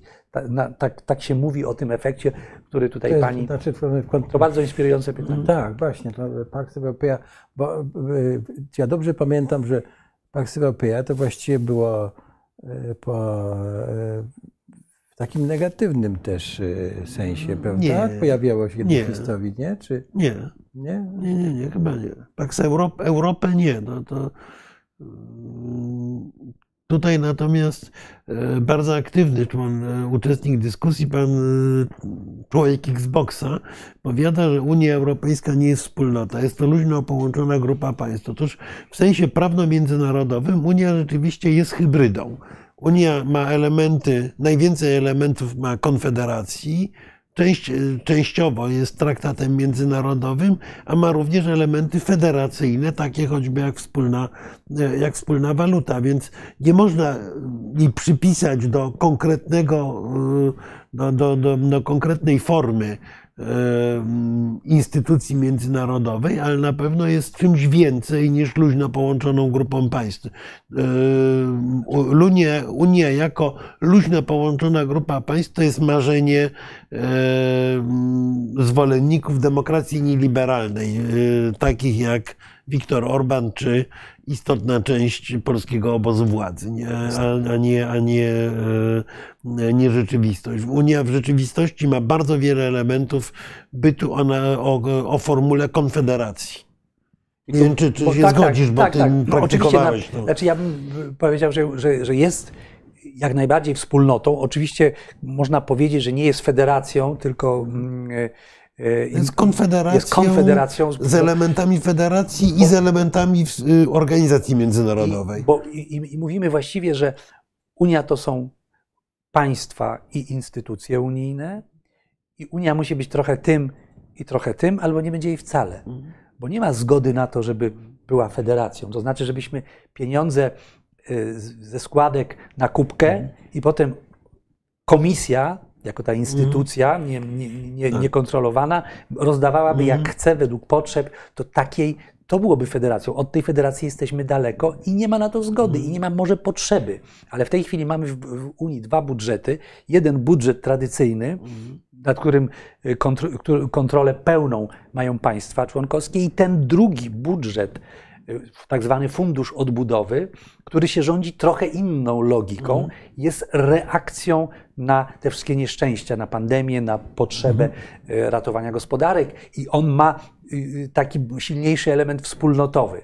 Ale tu możemy najwyżej mówić o y, Unii ściślejszej współpracy. I to jest. y, y, to, to nie jest na pewno federacja, ale to jest, moc, jest mm, y, Unia stała się przez to moc, mocniej wspólnotą. Ale uwaga, i to jest moja puenta, nie dlatego, że mądrale w Brukseli to wymyślili, tylko w stolicach zastanowiono się, co zrobić, żeby przetrwać, bo, bo, bo upadniemy, jeżeli, jeżeli nie, nie pomożemy tym krajom, które w pandemii y, jakby mm, szczególne straty poniosły w gospodarce. Czyli państwa zdecydowały się na dość taką nieortodoksyjny, na nieortodoksyjny sposób tam, znaczy zaciągania kredytów pod, pod gwarancję z budżetu, po to, czyli, czyli wniosły element wspólnotowy po to, żeby przetrwać. Więc nonsensem jest dzisiaj na przykład mówić, że, y, że jakaś Moskwa, jakiś Związek Radziecki nowy powstaje, który chce kołchoz stworzyć, żeby... Nie, to państwa członkowskie, to właśnie w, państwa narodowe uznały, że tu w tej sprawie potrzebny jest silniejszy element wspólnotowy. Też, żeby większe były kompetencje y, Komisji Europejskiej w sprawach zdrowia, co się okazało w pandemii Czyli, bardzo niewystarczające. czyli Unia nie miała mechanizmu, ale umie odpowiadać yy, no, dzięki wypracowanej, yy, nie wiem, kontaktom, czy tak to nazwę, umie odpowiadać na kryzysy i w takim razie moje No tak. pytanie jest, jak powinna się zmieniać wobec yy, tego, co się dzieje wobec tej agresji rosyjskiej na Ukrainie, czy, czy y, y, Zmienia się, bardzo się zmienia wobec tej agresji, No to- się bardzo zmienia. Znaczy Unia, Unia, to. Unia wymyśliła się jako wniosek z kryzysu i lepiej, żeby taka była, znaczy jak jest kryzys, to próbujmy coś zrobić, a nie, nie męczmy ludzi tym, że zrobimy model jakiś i wszyscy muszą do tego modelu zmierzać. Oczywiście musimy mieć jakieś, jakieś cele, ale to nie jest, na, to się nie da na desce kreślarskiej y, wy, wy, za, ale, ale wy- ja rozumiem, żeby w tym uczestniczyć, to trzeba mieć dobrze przygotowanych krajowych specjalistów, tak, dyplomatów No y, tak, tak no to, to już to jakby wymuszone jest e, członkostwem e, w, w Unii e, e, Europejskiej, tak? Ale, ale to, żeby jeszcze tylko krótko odpowiedzieć na Pana pytanie, jak, jak Unia teraz ma się e, zmieniać, e, żeby tym nowym wyzwaniom sprostać.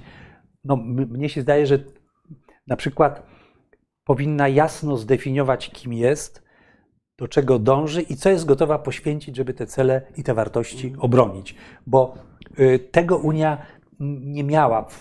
Unia była trochę taką organizacją na dobrą pogodę, o tym mówiliśmy Mhm, tak. y, na początku. I teraz to, co, to, co Unia zmienia, to że y, pożegnała się z tą, z tą łatwizną, że, że będzie tylko ym, taką organizacją o wspólnym rynku, o, zajmującą się takim we, wewnętrznym porządkiem i pilnowaniem tych zasad. To, to się y, daje realizować w świecie, który jest spokojny i świeci słońce, ale jak jest grad, to trzeba też inne mieć narzędzia. I Unia po prostu zaczyna być organizacją, która y, będzie się broniła. To jest też trochę na, na wypadek, gdyby się w Stanach coś, coś stało. Czyli, tak, czyli to a- dzisiaj, dzisiaj mówi się o, o, tej, o tej autonomii. No, mm, no strategicznej. Amerykanie nam nieustannie powtarzają, weźcie większą odpowiedzialność za bezpieczeństwa.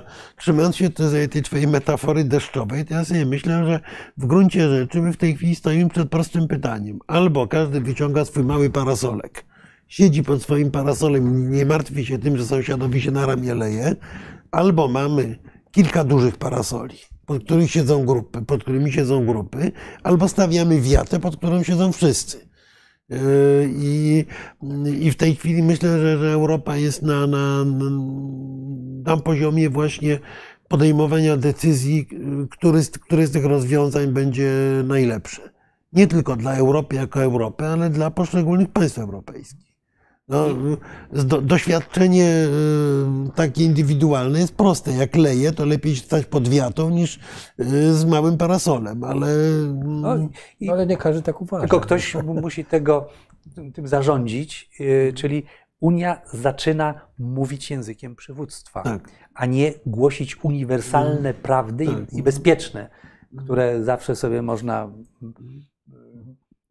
bez, bez, bez żadnego ryzyka wygłaszać. Mówiliśmy tutaj o tym o e, zmianie e, optyki, optyki Unii Europejskiej na wschód, a tu pan podważa, że tego nie widać e, po zachodniej opinii publicznej i sondażach. To, ale widać to, rozumiem, w tych dyskusjach elit, tak? Nie, ale w sondażach również. No, Również. Sondaże są dość jednoznaczne. Zwracam uwagę, że poparcie na przykład, jedna rzecz tylko, poparcie dla Ukrainy w Niemczech e, w ciągu ostatnich miesięcy nie spadło, a wzrosło.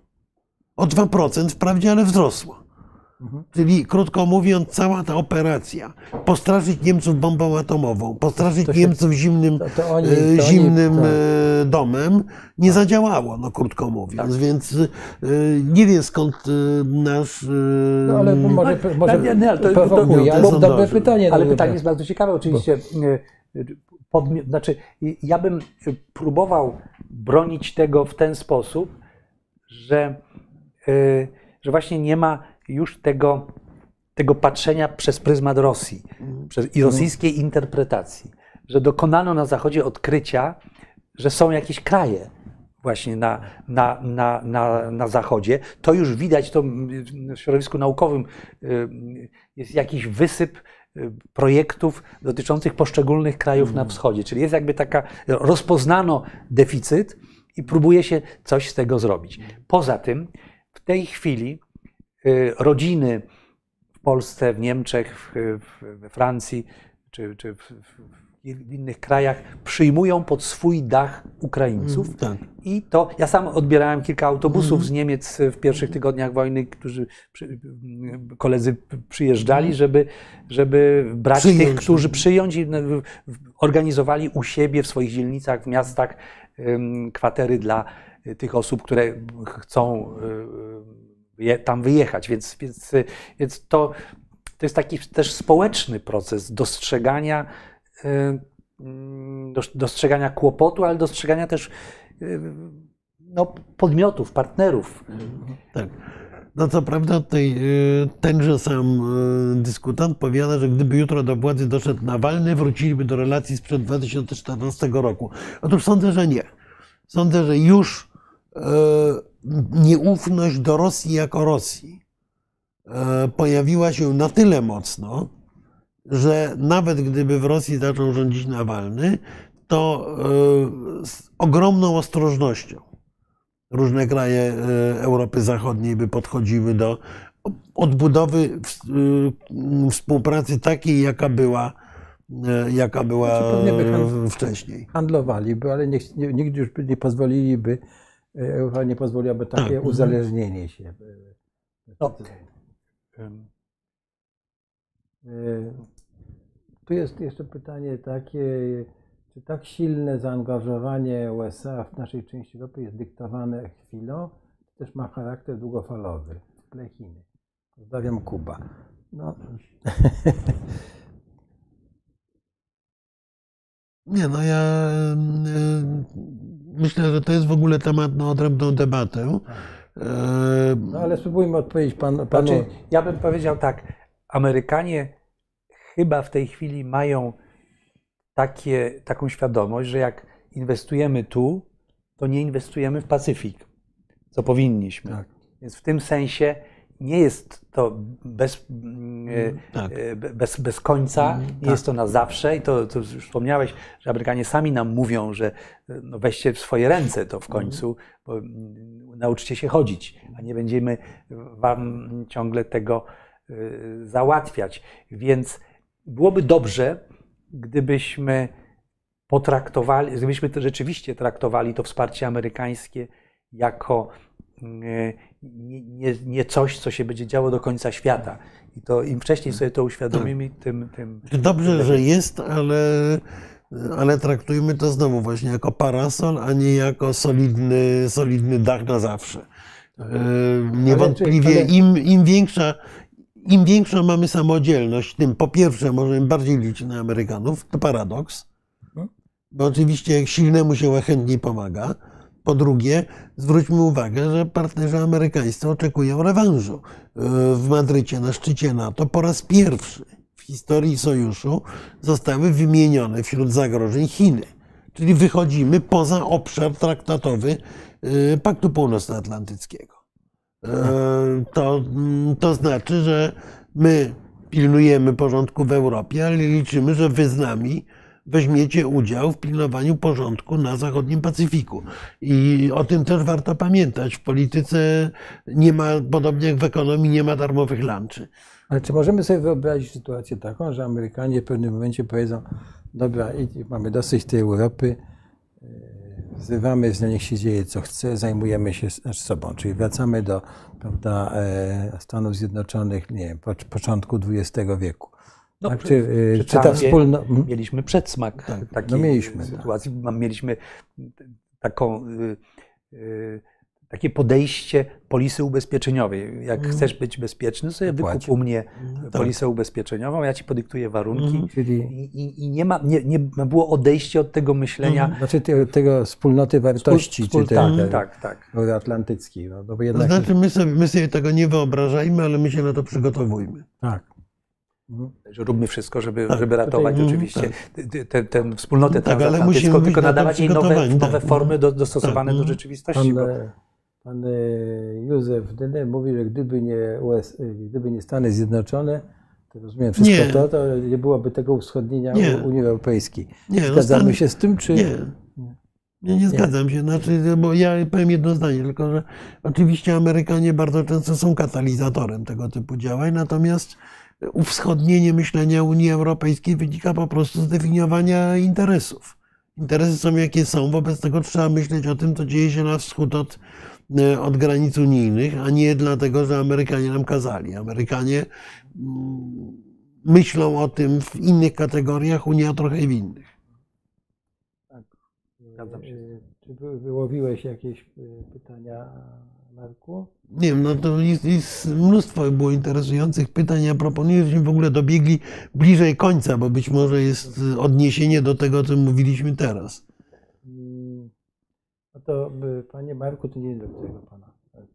Czy przewiduje pan spory kryzys w niemieckiej gospodarce związanej z kryzysem energetycznym? Gaz z Norwegii lub innych miejsc nie, be, nie będzie płynął na pewno do No wiosny. będzie płynął z Dlaczego ma Norwegii nie oczywiście. No chyba, że Rosjanie wysadzą, prawda, gazociąg, no ale, ale e, rozumiem, że Niemcy, panie ambasadorze, tak, są w, w kryzysie i No, tego, tego nikt nie wie tak, Tak. e, naprawdę, no ale ostatnio mm, trochę się, e, trochę się chyba uspokoili, to znaczy, znaczy mm, te alternatywne kierunki zostały uruchomione.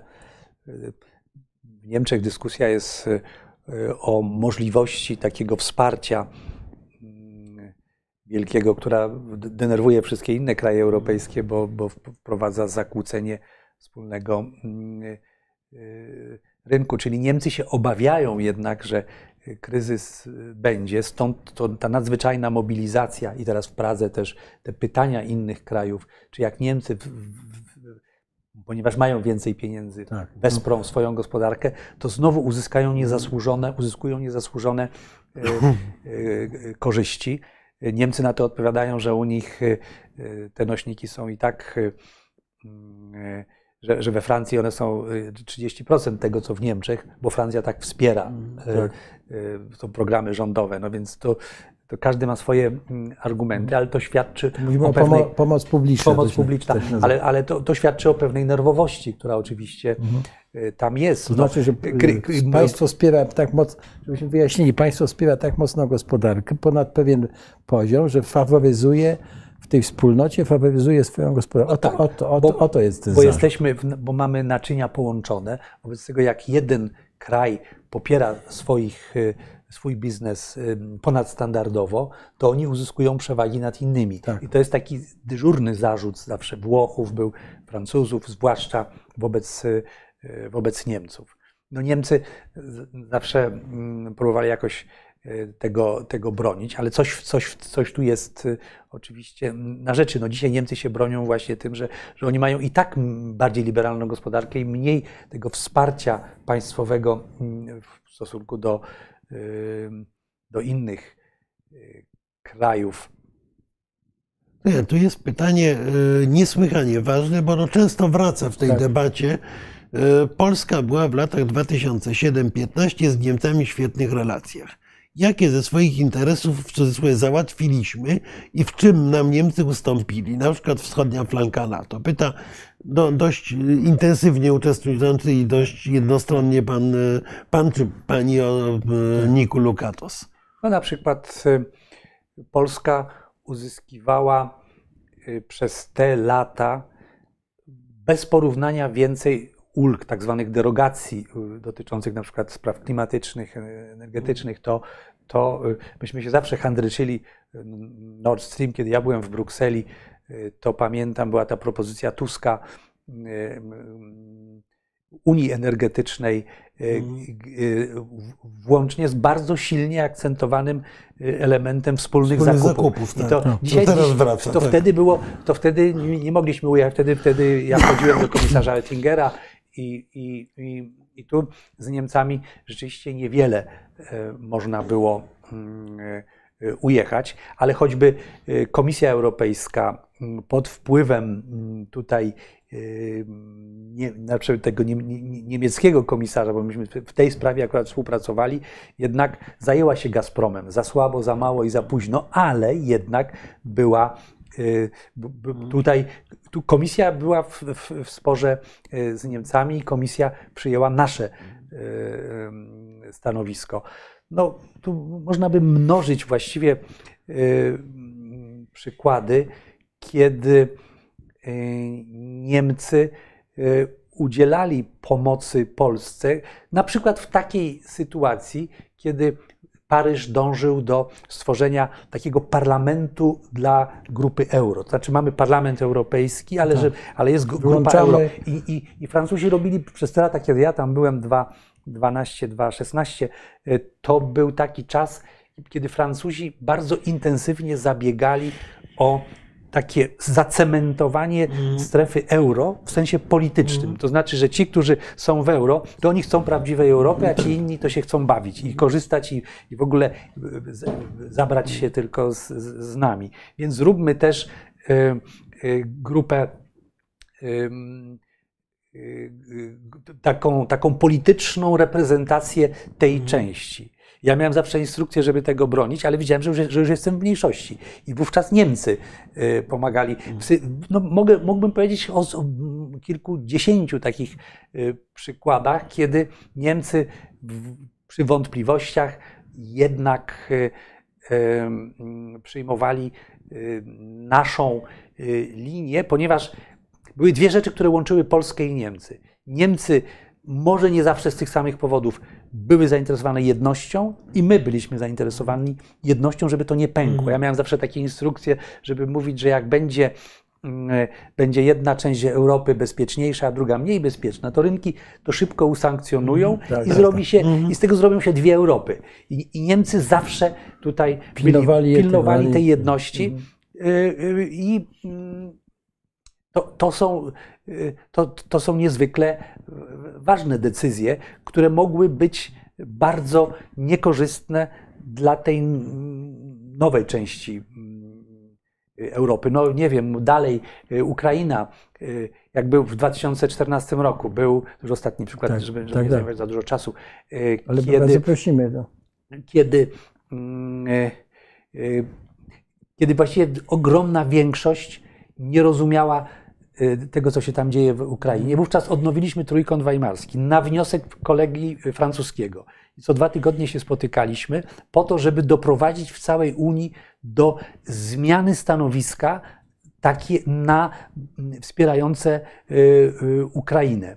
I wówczas w Trójkącie Weimarskim z Niemcami wynegocjowaliśmy taki zapis, że ten układ stowarzyszeniowy z Ukrainą to nie jest ostatni y, krok w, w, tym, co Unia chce. I komisarz wtedy pojechał na Majdan, który był w dramatycznej sytuacji, wtedy powiedział, że ta Unia to nie, wbrew pozorom, nie śpi i nie przepisuje tylko swoich konkluzji mhm. tam z mhm. poprzedniego roku, tylko, tylko reaguje na to, co się dzieje. I tutaj I to, to, było to, z poparciem, sklepnięciem to było, Niemiec. To było, to było oczywiście, no, kluczowe było, że Niemcy, kolega francuski chciał, y, bo on jakby się nawrócił na Ukrainę, że tak mhm. powiem, ale chciał, żeby, to, żeby do Paryża y, to było jakoś skuteczne, więc y, ja się wtedy bardzo też przekonałem, jak Trójkąt Weimarski może, może załatwiać ważne sprawy takie e, tradycyjnie bardzo y, kontrowersyjne, bo przecież całe południe się działo w kieszeni u Rosji. Mhm. Przecież to, to Cypr, to, to Grecja, to Włochy w dużym stopniu nie chciały słyszeć o żadnych sankcjach. Mhm. To, to Niemcy zdecydowały wówczas o sankcjach wo, wobec, wobec Rosji. To myśmy wspólnie Mówimy o, nad tym... O, po Krymie, tym, tak? Po zajęciu. Tak, tak, tak. tak. I te, przecież te sankcje do dzisiaj są. Do dzisiaj są. To, to my jesteśmy oczywiście niezadowoleni, że, że Unia wobec Rosji była taka nadmiernie E, e, nie, nie zdecydowała. No, ale, jednak no, ale ten ale, pakiet był solidny. Ale ten pakiet był solidny. Dzisiaj te sankcje, naprawdę za mało mówiliśmy tutaj o tych sankcjach, ale one, one za, za, za rok, jeżeli to tak będzie, to, to, to będzie inny świat. Nie doceniamy tak. E, jednak, jak tak, no właśnie to, to, to, powoli następuje to odcięcie właśnie sprawiające, że nawet jeżeli zacznie rządzić Nawalny, to nie będzie już tak jak przedtem. Tak. A teraz jeszcze jedna rzecz. Otóż ja mam wrażenie, może niesłuszne, ale że gdyby nie wsparcie niemieckie, to by nam się nie udało przeprowadzić projektu Partnerstwa Wschodniego. Mimo, że to był projekt szwedzko-polski, to tak naprawdę e, decydujące było to, że, że wsparli nas Niemcy. Bo nie było entuzjazmu do tego pomysłu na południu. No tak, ja miałem instrukcję jeszcze jako ambasador Polski w Niemczech. Z koleżanką szwedzką chodziliśmy do, do urzędu kanclerskiego i, i najpierw przyjęto nas lodowato, bo Niemcy mieli kon, kontru, jakiś e, taki konkurencyjny projekt, więc to, to nie było proste, ale ostatecznie e, tam to upadło i Niemcy się przyłączyły do. Tak, bo to mówimy już o takiej kuchni dyplomacji. prawda? No ale no właśnie, no, bo, bo, to jest, nie, bo to jest nie, bo tylko, że to jest nieefektowne, o tym się rzadko mówi publicznie i Tak. dobrze, bo nie zawsze się powinno mówić. Natomiast oczywiście bardzo łatwo jest wyskoczyć, że Niemcy nic nam nie dali, nie, nie od Niemców nam się należy. Natomiast ja powiem tak, ja nie zapomnę kiedyś takiej konferencji na tematy rosyjskie. Lata temu, w końcówce lat 90., w Instytucie Kligenthal w, Holandii, gdzie rozmawialiśmy właśnie o przyszłości tego obszaru wschodniego. Ja mnie tak lekko włos na głowie jeżył na to, co wygadywali koledzy z Francji, z Hiszpanii. Nagle się okazało, i to w takiej eksperckiej dyskusji, że jedynymi dużymi partnerami, którzy w ogóle mniej więcej, mówiąc językiem potocznym, jarzą, co się dzieje na wschodzie, to są koledzy z Niemiec. Nie zawsze musieliśmy się zgadzać co do szczegółów, ale jakby sposób myślenia o tym, co dzieje się na wschód od polskiej granicy, y, dla Niemców był zbliżony, jeśli idzie o pojęcia, kategorie używane, opis zjawisk. Dla gości z Portugalii, z Hiszpanii czy, czy, czy, czy z Francji to było opowieści o żelaznym wilku. Wobec tego, jak mówimy o Niemczech, to pamiętajmy, że z dużych krajów unijnych to Niemcy mają najwięcej interesów na wschodzie i to nie są interesy antypolskie, tylko to są interesy w dużej mierze z naszymi zbieżne, niekoniecznie wszystkie i niekoniecznie w pełni. Więc y, to opowiadanie tych głupot o tym konflikcie z Niemcami jest podobną brednią, jak opowiadanie o wiecznej wojnie polsko-niemieckiej. To są wielkie, to, to jest potężne oczywiście osiągnięcie y, pradziadka ministra Sienkiewicza y, z Krzyżaków i tak dalej, że tych Niemców nam wdrukował w głowę, ale jak każdy historyk, który jako tako zna polską historię, wie, że przez ogromną większość naszych dziejów Polska była w mniej lub bardziej ścisłym sojuszu z Niemcami. I w zasadzie dopiero jak u Niemców się pojawili Rosjanie jako partnerzy, czyli po cudzie domu brandenburskiego, od tego momentu dopiero Prusy właściwie, a nie Niemcy, zaczynają być krajem rzeczywiście Polsce realnie wrogim. Ale to jest na Dobrze. inną historię Proszę zupełnie.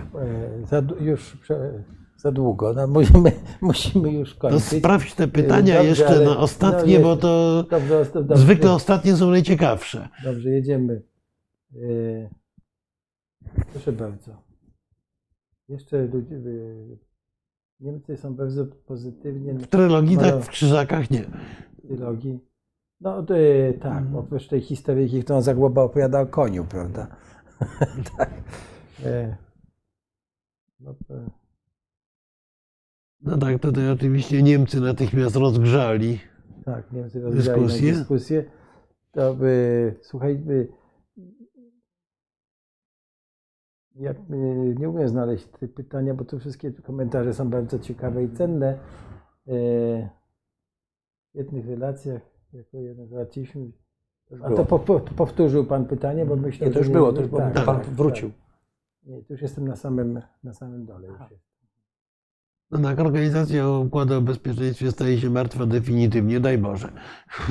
Tak? Staje się martwa? No, Mm, martwa, tak, tak. tak, tak, no po, po, po tym jak Dobrze, nie obronili proszę- Armenii, to staje się martwa. Proszę Panów, E, co, musimy- Będziemy namawiali ambasadora prawdy, żeby wrócić do tej dyskusji o Europie jeszcze, bo, bo pewnie Tak. jest, to, e, Tak, jest e, to temat.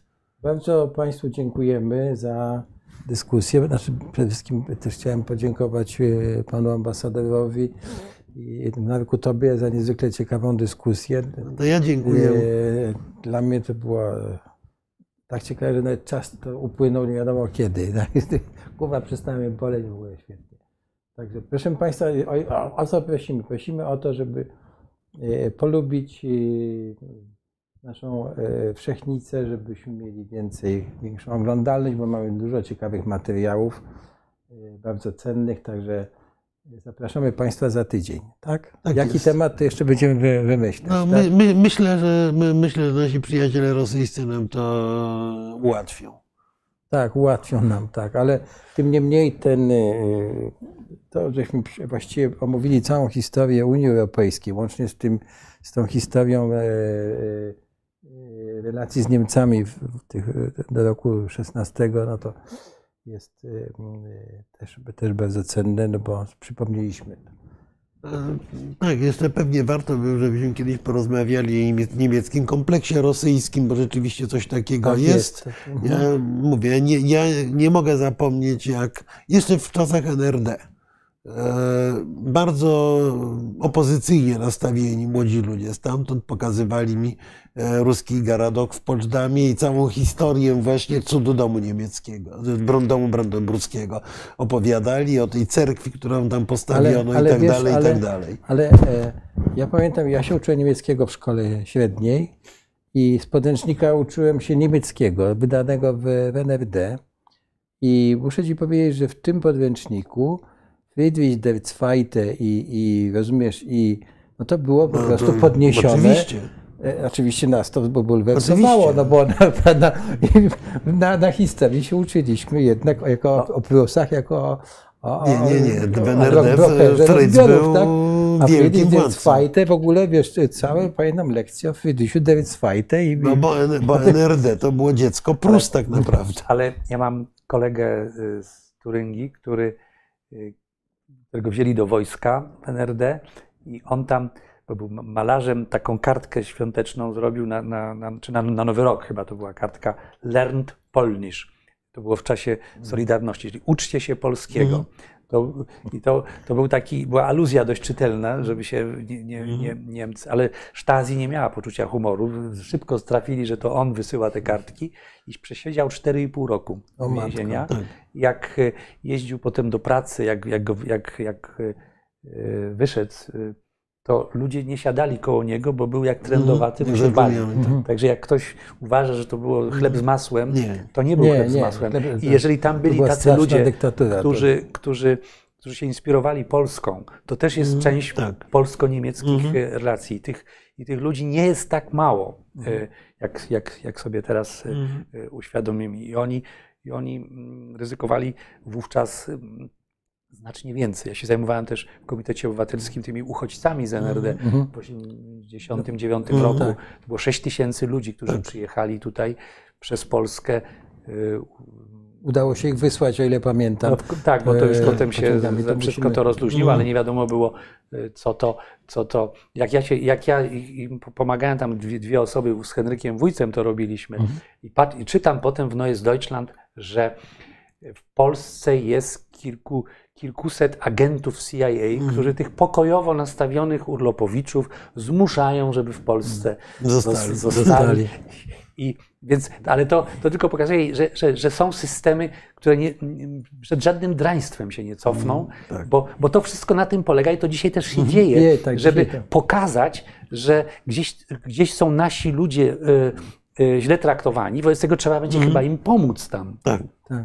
Więc to, No i to mamy taki jeszcze, stały mechanizm. mamy jeszcze e, całe lata stanu wojennego i to naprawdę e, wspaniałą pomoc paczkową niemiecką, prawda? No to była nie, nies- niesamowicie dużo. Przyjeżdżali tu młodzi Niemcy z zachodniej Niemiec z całymi transportami paczek i le, lekami i tak dalej. Dobrze. Proszę Państwa, no już Dziękujemy, nie dziękujemy przeciągamy bardzo, nie przeciągamy. Bardzo razie dziękujemy Do zobaczenia za- za, za, za tydzień. Tylu z Państwa wytrzymało. widzenia. Tak.